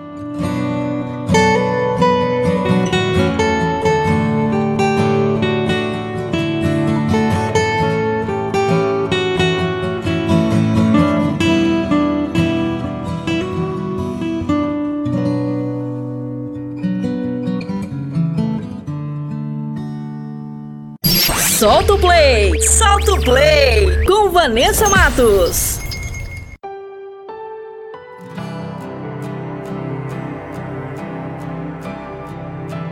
Despressionado, eu suportei a dor. Isso não me parou. Eu sei o que é deserto e não ter ninguém por perto. E entender que tudo é parte do processo. E quem me humilhou, mais forte me tornou. Eu sei o que é perder. Eu sei o que é faltar. Eu sei o que é ter muito. Eu sei o que é ter nada. Eu sei sobreviver se tudo isso me faltar. Mas sem tua presença eu não consigo suportar. Pode até faltar o pão na minha mesa. Posso até não ter provado das riquezas. É a tua presença que não pode faltar. É a tua presença que não pode faltar. Posso até perder as minhas amizades. Pode até faltar visibilidade. Tua presença que não pode faltar. É a tua presença que não pode faltar. Pode até faltar o pão na minha mesa. Posso até não ter provado das riquezas. É a tua presença que não pode faltar. É a tua presença que não pode faltar. Posso até perder as minhas amizades. Pode até faltar a visibilidade. Presença que não pode faltar. É a tua presença que não pode faltar.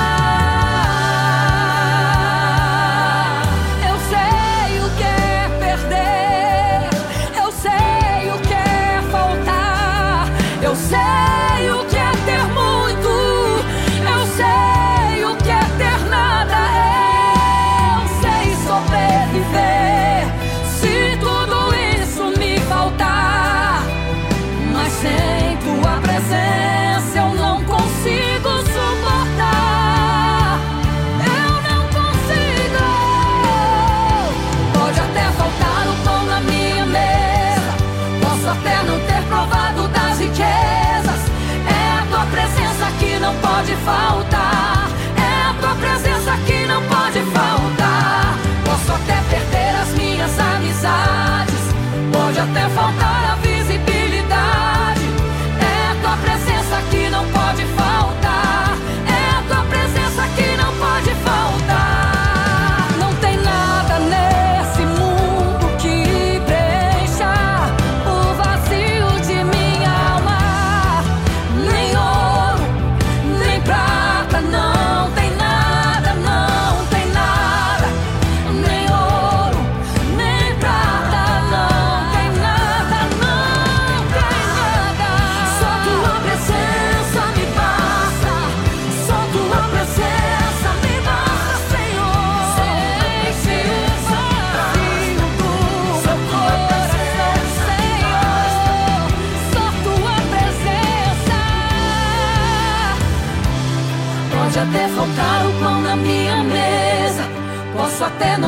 não ter provado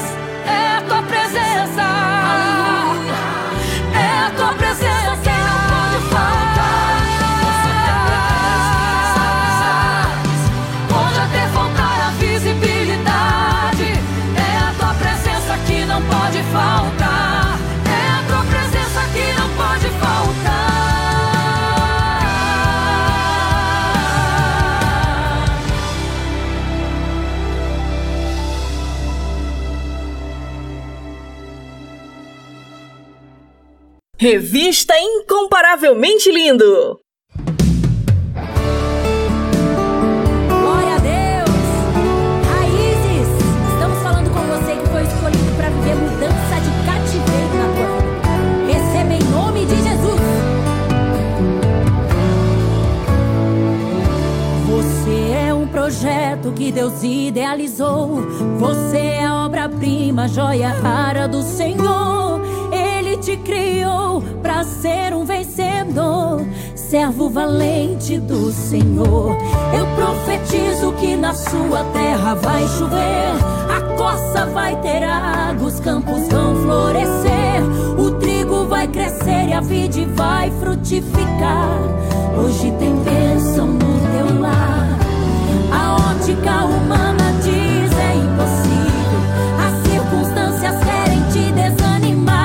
Você não pode parar. Esse não é o fim. Uma chuva de bênçãos Deus vai liberar. Tá difícil ver milagres, mas Deus vai fazer. No meio deserto vai fazer chover. Na sua casa vai ter multiplicação. Não vai faltar azeite, não vai faltar pão. Aqueles que sonharam ver o teu final vão contemplar o teu momento triunfal. O que Deus vai fazer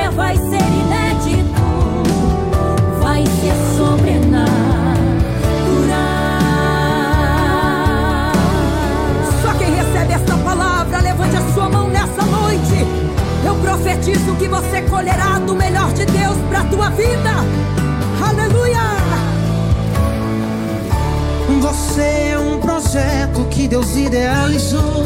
Você é obra-prima, joia rara do Senhor. Ele te criou para ser um vencedor, servo valente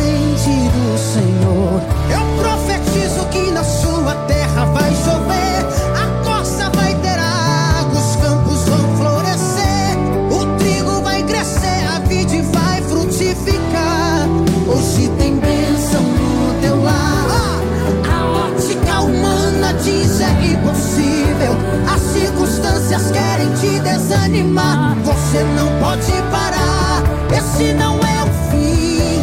Uma chuva de bênçãos Deus vai liberar. Tá difícil ver milagres, mas Deus vai fazer. No meio do deserto vai fazer chover.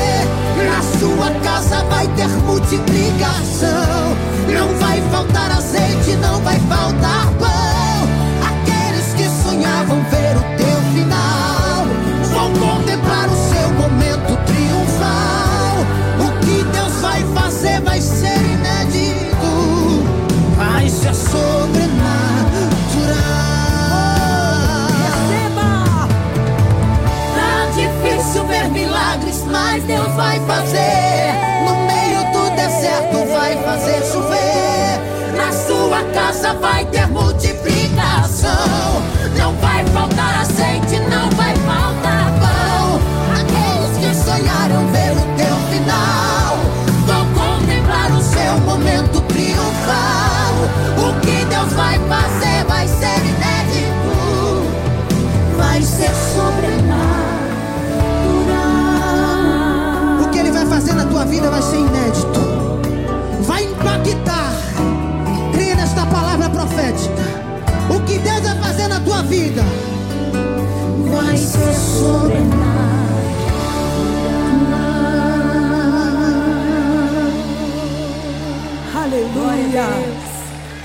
Glória a Deus. Glória. Esse é o Deus que nós servimos. A Ele toda a honra, toda a glória. FM. E aí, moçada, bora falar do amor de Deus? Vem com a gente! Inscreva-se no canal Incomparavelmente Lindo no YouTube, participe do programa e acompanhe o nosso bate-papo com a apresentação de Vanessa Matos. Fala aí, Vanessa! É isso aí, galera. Participe e tenha vídeos em nossa página do Instagram. Aqui o espaço é todo seu. Contatos através do Instagram, arroba incomparavelmente underline lindo, via direct. Não fique de fora! Ative as notificações para não perder nenhum lance. Projeto Incomparavelmente Lindo. Bora falar do amor de Deus? Vem! Vem!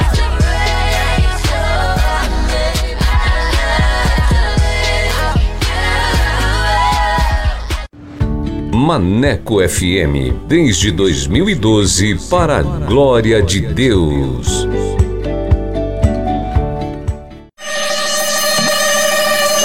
Quer mais músicas, notícias e reflexões no seu dia? Então baixe nosso aplicativo na Play Store e ouça Maneco FM em todo lugar. Eu sempre estuvo aqui de você. Eu nunca me derrou de você. Por isso não puedo parar. Maneco FM, a rádio que te dá moral.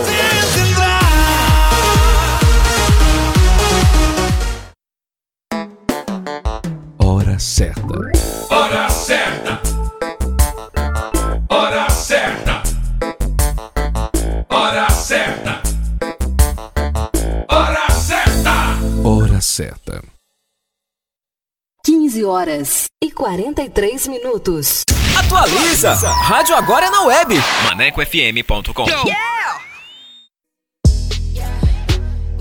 Bora falar do amor de Deus? Então vem! Estaremos no YouTube com a apresentação de Vanessa Matos. Esse projeto inclui você. Inscreva-se no canal Incomparavelmente Lindo no YouTube, aperte o sininho e dê aquele joinha. Contatos através do Instagram, arroba incomparavelmente lindo, via direct. Projeto Incomparavelmente Lindo. Bora falar do amor de Deus? Vem!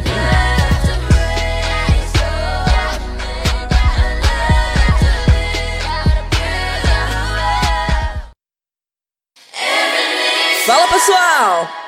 Falar do amor de Deus? O Incomparavelmente Lindo está na Rádio Maneco FM, com a edição Revista Incomparavelmente Lindo, a sua revista semanal, com a apresentação de Vanessa Matos, com um conteúdo exclusivo feito pra você. O programa vai ao ar todos os sábados e domingos, das 14 às 16 horas. Sintonize e participe, porque aqui o espaço é todo seu.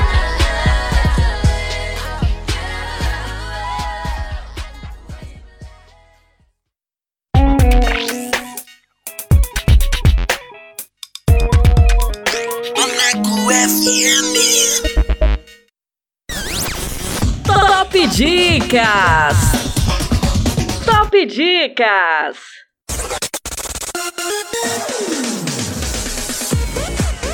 E vamos com mais uma dica com o filme Bebê de Outubro.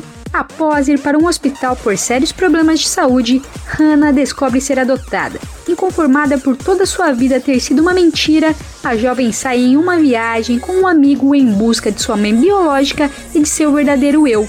Produzido em 2012, direção John Erwin. Anota essa dica aí, manecada. Top Dicas! Top Dicas!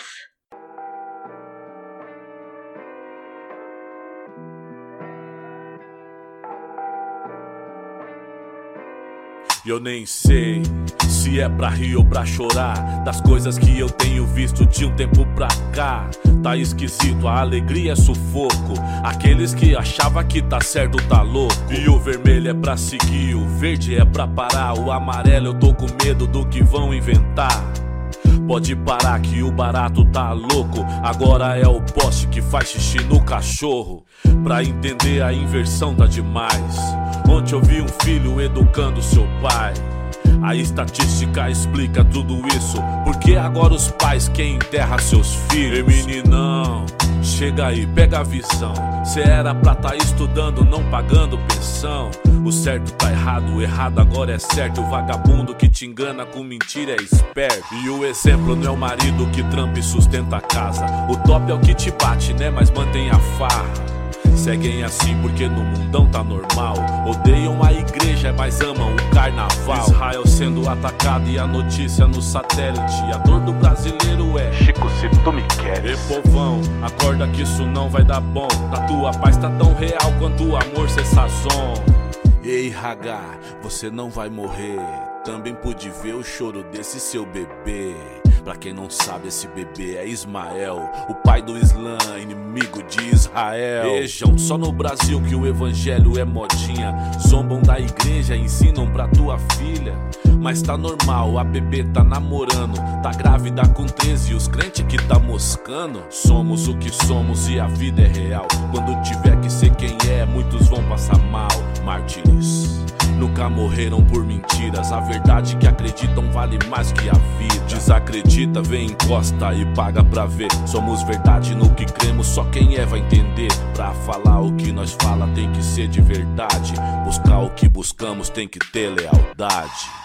E no final nós sabe bem quem é quem Os comédia que arregaram e os que guerrilham lá em Jerusalém Sou do bem, só não testa minha fé Morro, não nego e permaneço de pé se for julgar, faça do jeito correto. Capão redondo, minha casa, pseudônimo mano reto. Revolução não é feita do seu sofá, principalmente pra nós, da ponte pra cá.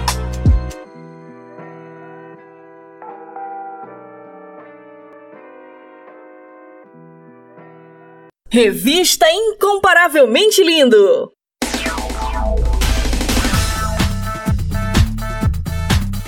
Compartilhando as maravilhas de Deus. E hoje o testemunho é da Tainá Moraes, de 23 anos, da Bahia. Ela cresceu tendo contato com a igreja e com a obra de Deus, mas por um momento se afastou dos caminhos do Senhor. Porém, ela chegou no seu limite e não encontrou outra saída a não ser se entregar verdadeiramente para Jesus. E hoje ela vive o seu chamado. Mas antes de soltar o bate-papo, eu quero falar com você que tem um testemunho para contar. Você que quer compartilhar as maravilhas que Deus fez na sua vida? Manda pra gente. Eu quero conhecer você, a sua história. E vamos glorificar o nome do Senhor Jesus. Amém? Solta aí!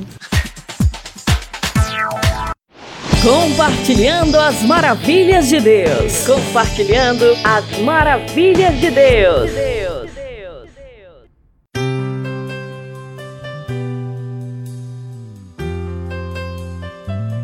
E estamos aqui com mais um Compartilhando as Maravilhas de Deus. E hoje o testemunho é da Tainá. Seja bem-vinda. Olá, pessoal. Boa tarde. A paz do Senhor Jesus. Desde criança você tinha contato com a igreja e com a obra de Deus, né? Sim, desde muito pequena, né? Eu fui instruída a como viver diante de Deus, como ter uma vida cristã, tendo como referência a minha avó, que é um grande exemplo de mulher de Deus, mulher valorosa, uma mulher que tem princípios, né, que segue a Deus, que é fiel a Deus. E até hoje ela é para mim um exemplo. Ela instruiu a minha mãe também, que foi repassando para mim tudo que ela aprendeu. Até que a minha mãe encontra também o meu padrasto, que foi um grande intermediário do Senhor, uma peça indispensável para minha construção de caráter. É, foi a pessoa que me ensinou basicamente quase tudo que eu sei hoje. Ele é, foi muito importante para mim, né? Eu louvo a Deus pela vida dele. Ele é um servo de Deus, uma pessoa correta. Pastor Tiago Silva, louvo a Deus pela sua vida e agradeço muito a Deus por tudo que vocês têm feito por mim e sou muito feliz por ter tido pais cristãos. É muito importante. Mas teve um período que você se afastou do Senhor. Como foi essa fase para você? Sim, eu comecei a é, me afastar da presença do Senhor. É, comecei a olhar as coisas do mundo, comecei a ter curiosidade pelas coisas que o mundo oferecia. E então, é, com os meus 14 anos ali, no ano de 2014, eu conheci um rapaz. Só que esse rapaz ele não era da igreja. Ele não tinha os mesmos princípios cristãos que eu tinha, ele não tinha sido criado em um lar onde tinha temor a Deus. Então, é, mal sabia eu que seria os, o princípio das minhas dores, mal sabia eu que seria o princípio é, dos meus traumas. E então, né, no, no início parece a coisa mais linda do mundo, mas então eu comecei a sofrer com ele, né? Em bem pouco tempo a gente foi morar junto, sem o consentimento, consentimento dos meus pais, porque óbvio minha mãe, uma pessoa da igreja, uma irmã da igreja, ela jamais iria querer que eu saísse assim, fosse morar junto de alguém sem um matrimônio, sem um casamento civil. E então a gente foi morar junto. Só que por ele ser uma pessoa do mundo, os nossos pensamentos eram diferentes, por mais que eu tivesse no mundo, eu tinha um caráter construído, eu tinha temor a Deus, né? Mesmo que longe da presença do Senhor, eu tinha ali um, um pensamento formado sobre tudo. E então é, a gente começou a ter conflito em tudo. Em todas as ideias a gente não batia. Porque ele pensava de uma forma, eu pensava de outra. É, ele queria curtir a vida, eu já era mais. Eu não conseguia, por mais que eu tentasse, eu não conseguia me entregar por inteiro. Porque quando a pessoa tem Cristo, ela não consegue se sentir bem naquelas coisas ali. Ela faz mesmo por curiosidade, mas bem mesmo ela não vai se sentir. Chega em casa, a mente fica pesada, a pessoa fica pensando, né? Mas mesmo assim, para agradar ele, eu fazia. Bebia, eu ia para lugares onde só tocava música que falava coisas horríveis, eu só ia para lugares que não agradava a Deus. Então, a gente foi vivendo, né, tendo esses conflitos. No início era pouco, mas aí com o passar do tempo foi ficando mais difícil, né? A gente começou a se desentender de verdade. E nessas brigas ele às vezes me agredia, é, falava coisas para mim pesadas que me traumatizavam. É, saía, me deixava sozinha, eu não sabia para onde ele ia. Às vezes passava de dois, três dias, é, me deixava sozinha, não tava nem aí para nada, né? E foi aí que eu comecei a sofrer. Eu comecei a, a ser agredida quase todo dia, né? O homem que eu achava que era o amor da minha vida começou a ser o pior pesadelo. Começou a construir na minha cabeça uma enxurrada de trauma. Então eu é, passei cinco anos da minha vida com esse homem, né? Onde eu tive dois filhos e achava, né, que os dois filhos mudariam ele, porque quando a gente é adolescente a gente pensa que ter filho vai mudar alguém, mas na verdade piorou completamente. Agora, além de eu ser agredida é, pelo meu marido, agora os meus filhos viam a situação e foi cada vez ficando pior. A nossa vida financeira era um fracasso, a gente não conseguia ter nada, a gente passava muita necessidade, a gente precisava de caridade. As pessoas eram o tempo inteiro ajudando a gente porque a gente não tinha sucesso em nada. Tudo que começa errado não tem como o que começa errado não tem como dar certo. É um, relacionamento sem a direção de Deus, ele vai de mal a pior cada vez mais, porque onde Deus está não tem felicidade. Deus não está, né? Perdão. Onde Deus não está não tem não tem como ter felicidade. Então foi exatamente isso que aconteceu comigo. Eu abandonei o Senhor e eu comecei a sentir na pele o que, que era viver sem Ele. E como foi o seu retorno para os caminhos do Senhor e o que te motivou a isso? O meu retorno foi bem doloroso, né? Eu tive que descer ao mais baixo nível da minha vida para poder reconhecer que eu precisava do Senhor que eu não podia viver mais sem Ele. Eu tive que passar por necessidade, eu tive que separar dessa pessoa, né, que eu estava. Eu separei dele, fui viver sozinha com os meus filhos na minha cidade natal, onde eu passei necessidade, onde a gente passou muita fome. A gente precisava das coisas, não tinha dinheiro para comprar porque eu não não tinha condições. Eu era uma mãe solteira num lugar aonde não tinha emprego algum. Então, não tinha como eu cuidar dos meus filhos de uma forma confortável se não tinha como trabalhar, né? Então eu ficava só dentro de casa com eles, dependendo de ajuda, dependendo das pessoas, dependendo de caridade. Foi aí que a gente passou por muita necessidade, muitas vezes me dá até vontade de chorar de lembrar de às vezes olhar dentro do armário não ter nada para comer. Os meus filhos pediam alguma coisa para comer, eu não tinha como comprar, dava aquela facada no peito de dó deles, mas eu não não tinha condições, né? Às vezes eu ficava sem comer alguma coisa para poder dar para eles, porque só tinha para mim ou para eles e óbvio que eu jamais eu iria comer e deixar eles com fome.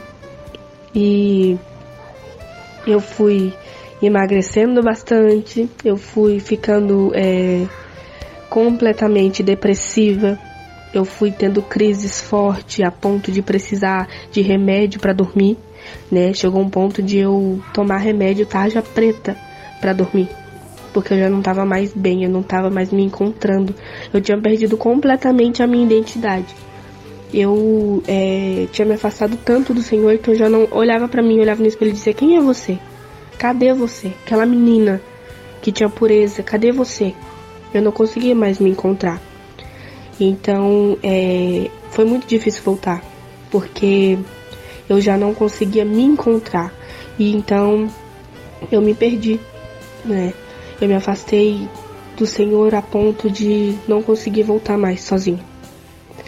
Eu comecei a ter depressão, comecei a me cortar, comecei a pensar, ter pensamentos suicidas, comecei a, a cogitar a ideia de me matar, né? Várias vezes eu tentei, tomei vários remédios, é, várias vezes eu cortei meu pulso e é, mesmo mesmo eu estando ali no lamaçal do pecado perdida, o Senhor nunca permitiu, né? Ele sempre me deu o sustento e nunca deixou que eu fosse até o fim. Eu acho que tinha propósito nisso, né? Tinha, eu acho não, tinha propósito em tudo que eu tava passando. Então, assim, é, eu sofri muito. Eu desci ao mais baixo nível que alguém pode descer. Eu senti é, o último estágio da dor humana. Porque a depressão ela é o último estágio da dor humana. É quando alguém já não tem mais vontade de viver. Foi exatamente o que eu tava sentindo. É... Era um vazio enorme que eu não eu sabia, dentro de mim, no fundo eu sabia que era o Senhor que estava faltando, que o, o, Espírito Santo ele tinha me, me deixado, tinha deixado o meu, o meu ser, né? Não porque ele quis, mas porque eu afastei ele. E assim, é, eu cada vez me aprofundava mais naquilo, eu ficava cada vez mais fracassada. Minha vida financeira, minha vida amorosa, a minha vida espiritual, principalmente, né? E eu comecei a reconhecer que tudo aquilo era porque o Senhor tinha se afastado, né? Não ele tinha se afastado, eu afastei ele. Essa é a verdade. Ele nunca se afasta, mesmo com eu no pecado, mesmo com eu fazendo coisas erradas, mesmo na pior fase da minha vida. Eu tenho certeza que ele estava lá, mesmo que eu não conseguisse ver, ele estava lá me segurando, né? Porque tem momentos que eu lembro hoje, eu penso, Deus, como que eu consegui passar? porque é, era terrível.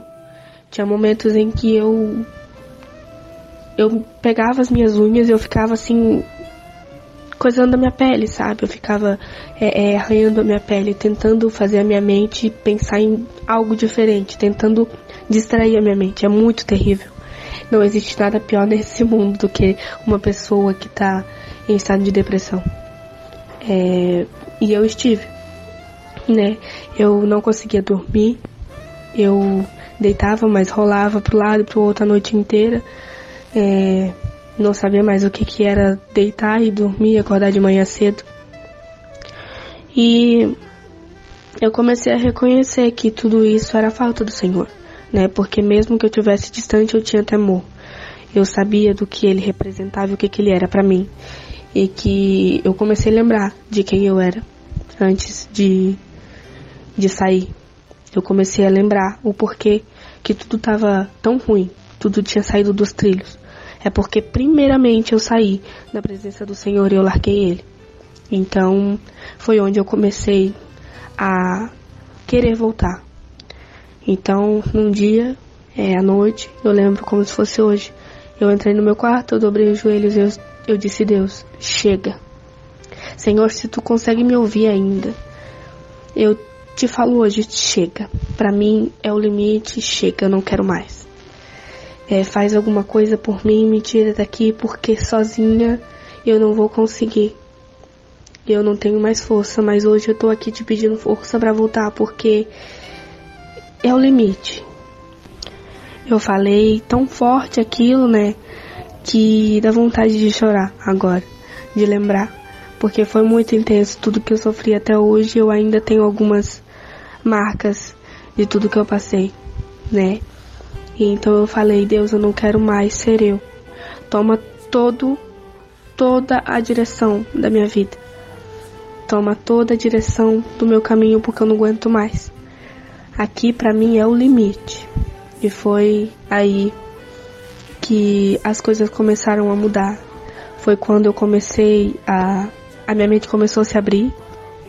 Eu comecei a, a, a, a entender o que, que Deus estava fazendo. Eu comecei a ouvir mais a voz do Senhor. Né? Depois desse dia eu senti que Ele me ouviu. Eu senti que Ele ouviu a minha voz, porque eu acho que Ele só estava ali esperando que eu dobrasse meu joelho. Ele só estava esperando que eu dobrasse meu joelho e dissesse que eu estava entregando para ele o meu caminho e que ele ia cuidar, ele iria tomar todo o controle. E foi isso que aconteceu. Né? Eu consegui voltar e até hoje. Mas para voltar eu tive que passar por muito. Eu tive que sentir a pior dor que alguém pode sentir para poder reconhecer que o Senhor era tudo para mim, né? eu comecei a conseguir cantar novamente, eu comecei a, a compor, comecei a escrever, né?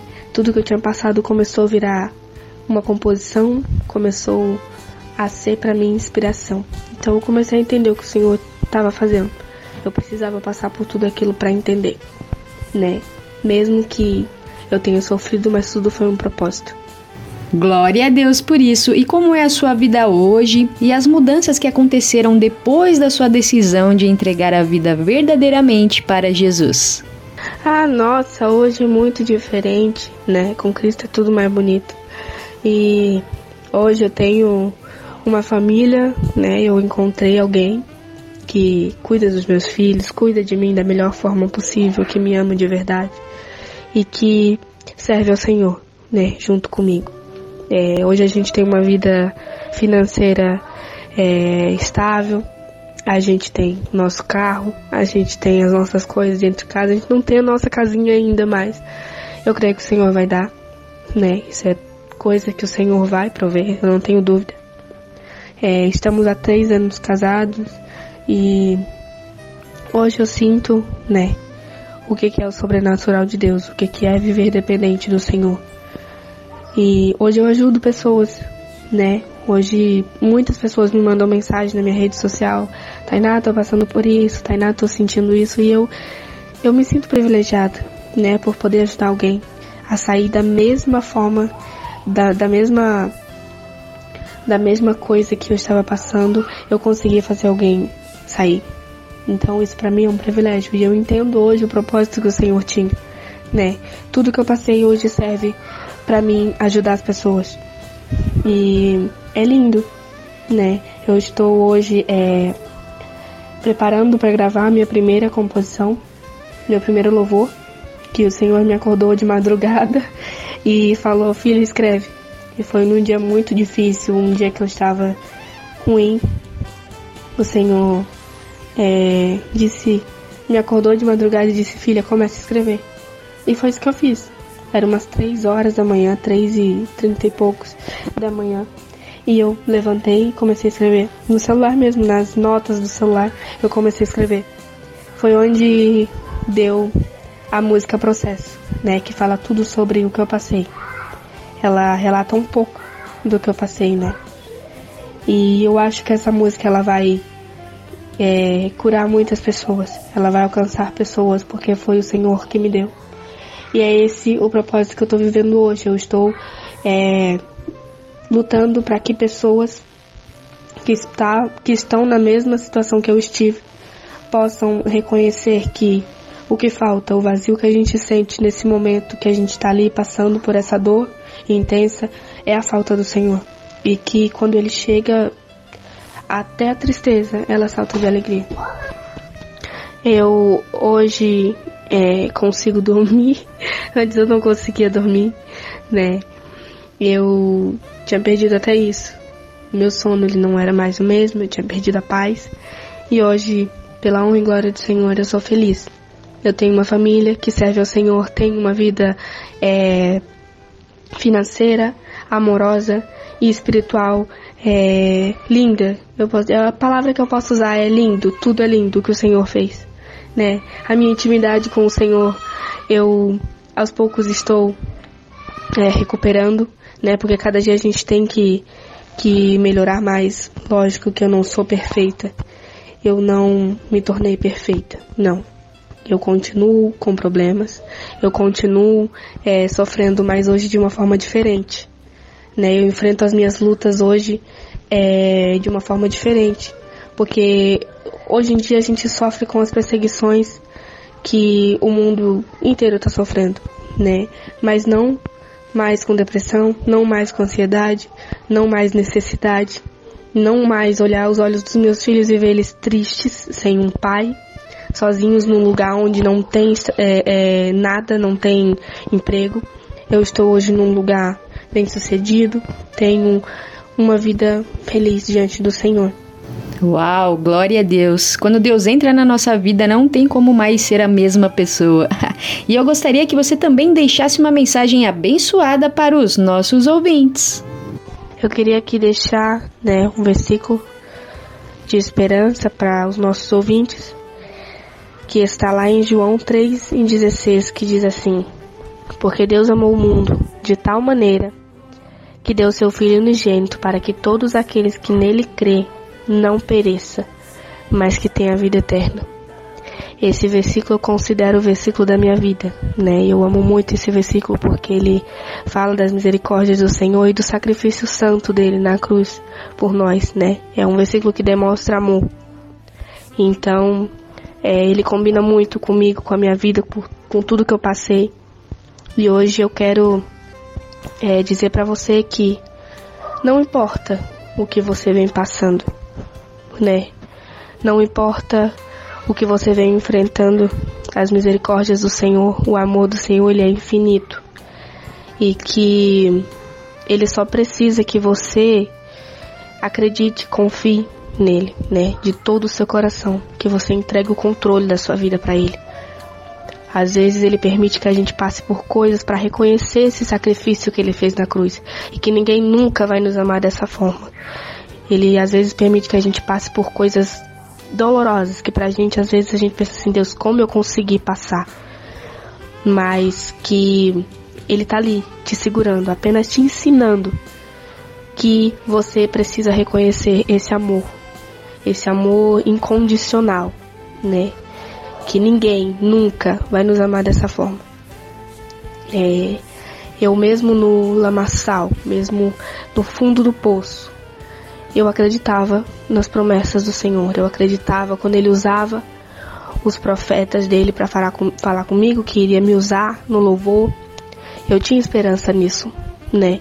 Mesmo que o cenário parecesse totalmente o contrário.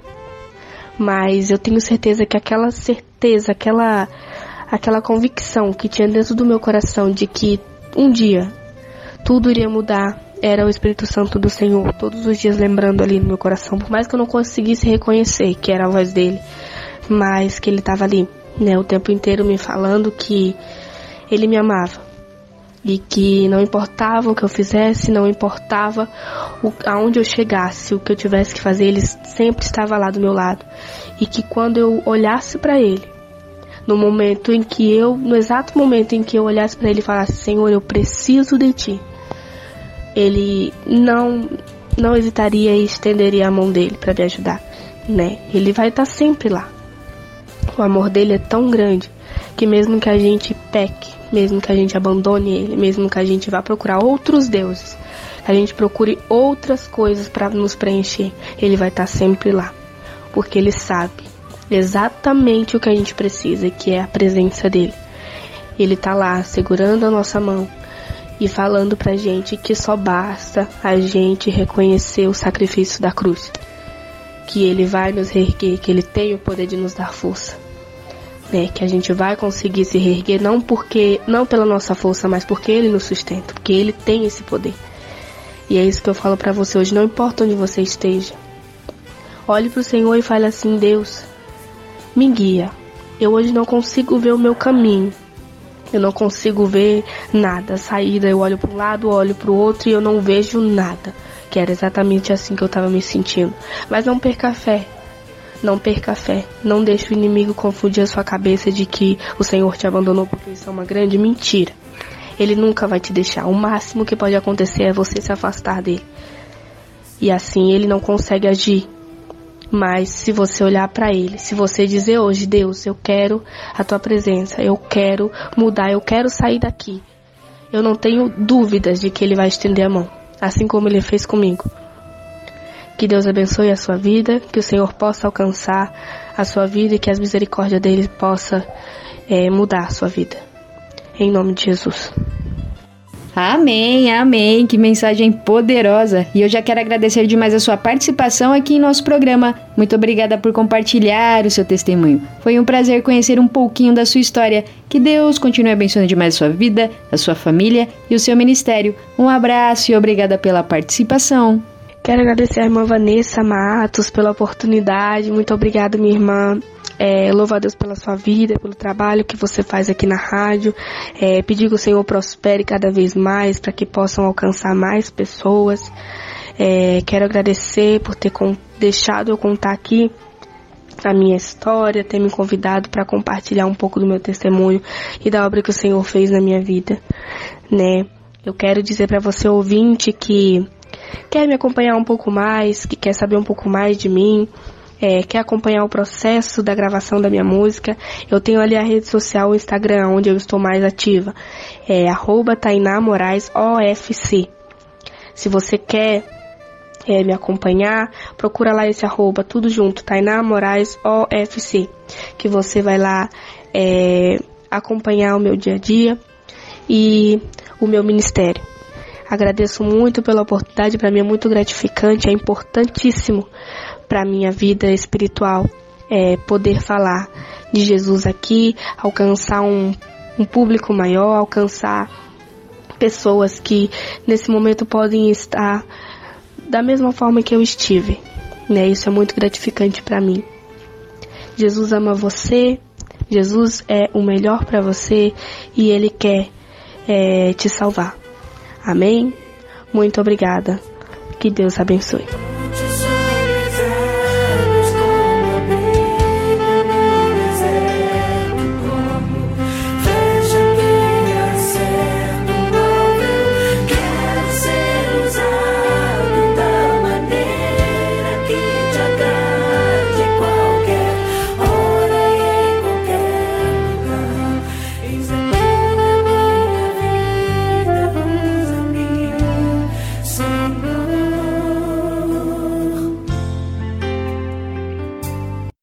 Compartilhando as maravilhas de Deus. Compartilhando as maravilhas de Deus.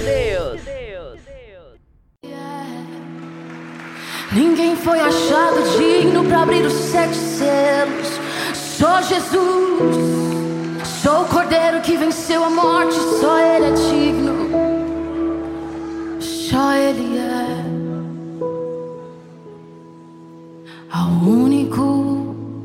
Digno de receber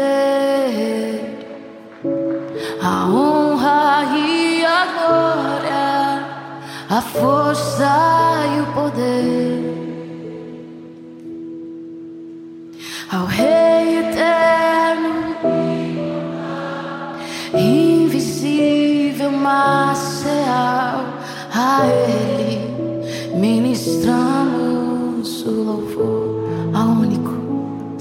Senhor, ao único que é digno de receber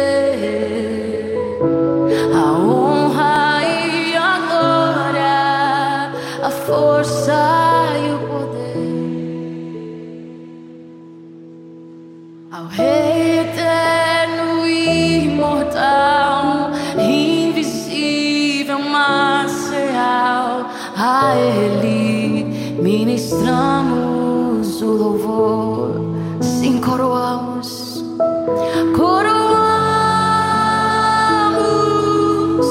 a Ti, ó Rei Jesus, coroamos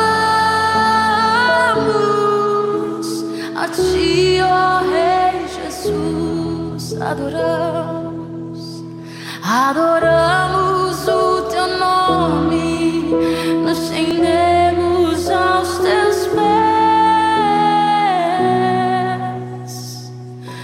consagramos todo nosso ser a Ti, coroamos, erga as Suas mãos, declare, coroamos,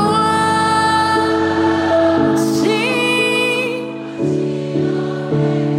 só Ele. A ti,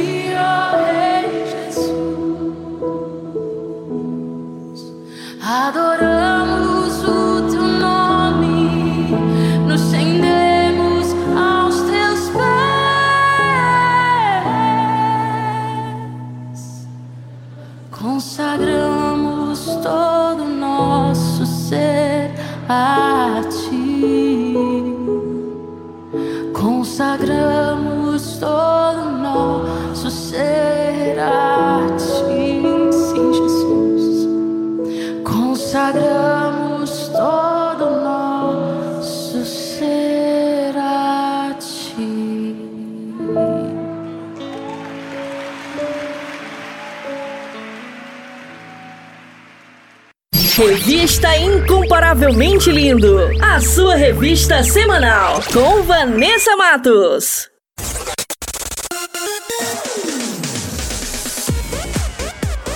E o nosso programa está quase chegando ao fim, mas antes vou revelar as respostas do nosso quiz bíblico. Solta aí em 3, 2, 1. Quiz Bíblico. Quiz, bíblico. Com Vanessa Matos.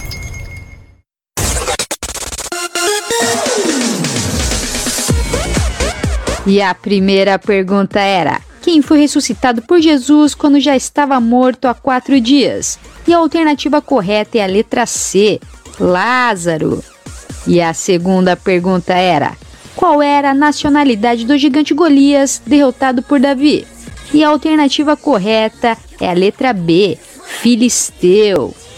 E a terceira e última pergunta era: após ser batizado, o que fez Jesus? E a alternativa correta é a letra A: foi conduzido pelo Espírito ao deserto. E para quem acertou, meus parabéns, e para quem não acertou, semana que vem tem mais.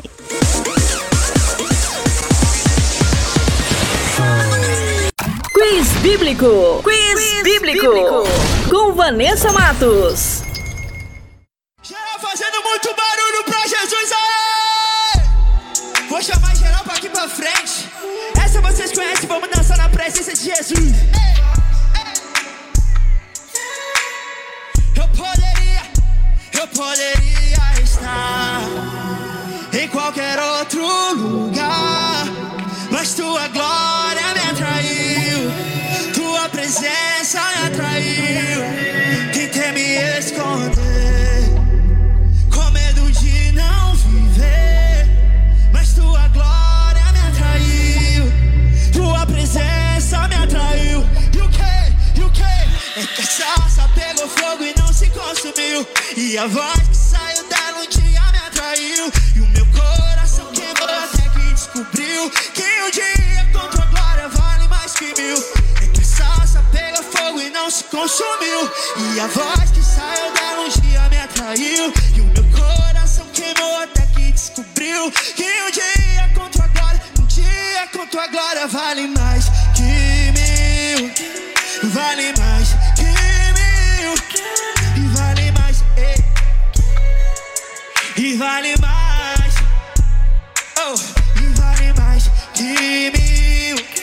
Vale mais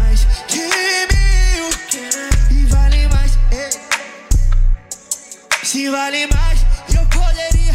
Eu poderia estar em qualquer outro lugar.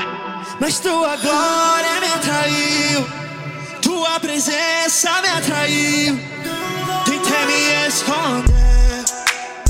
Com medo de não te ver. Mas tua glória me atraiu. Tua presença me atraiu, Deus. E o que? Pegou fogo e não se consumiu. E a voz que saiu dela um dia me atraiu. E o meu coração queimou até que descobriu que um dia conto agora. E o que? É que sarça pegou fogo e não se consumiu. E a voz que saiu dela um dia me atraiu. E o meu coração queimou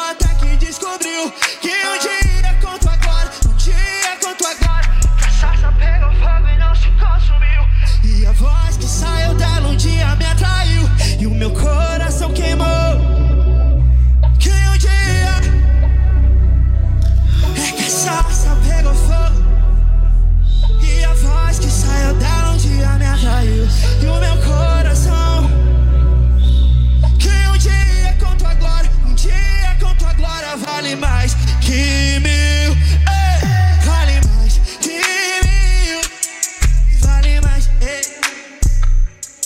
Sim, vale mais. Yeah, e vale mais que mil. Vale mais que mil. E vale mais. Yeah. Oh, e vale mais. Vale mais. Vale mais que mil. Vale mais que mil. Sim, vale mais. Sim, vale mais. Faz muito barulho pra Jesus. Revista Incomparavelmente Lindo. A- Apresentação: Vanessa Matos.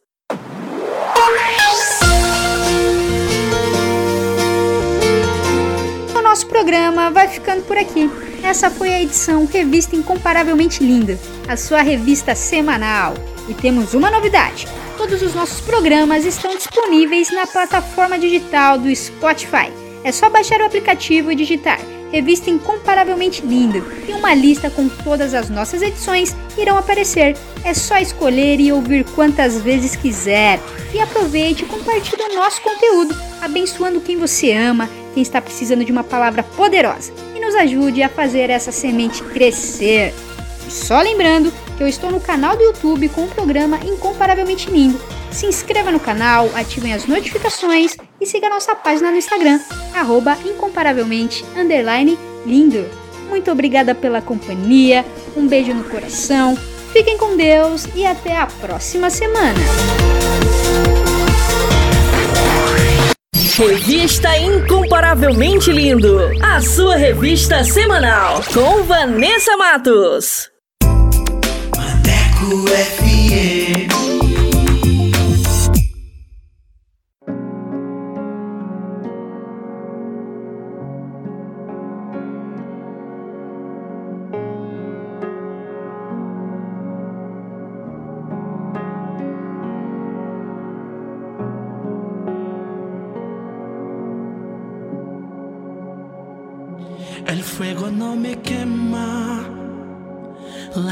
No me ahogarán. Y yo no estoy solo, tú estás conmigo. Yo estoy guardado debajo de tu abrigo. Y yo no estoy solo, tú estás conmigo.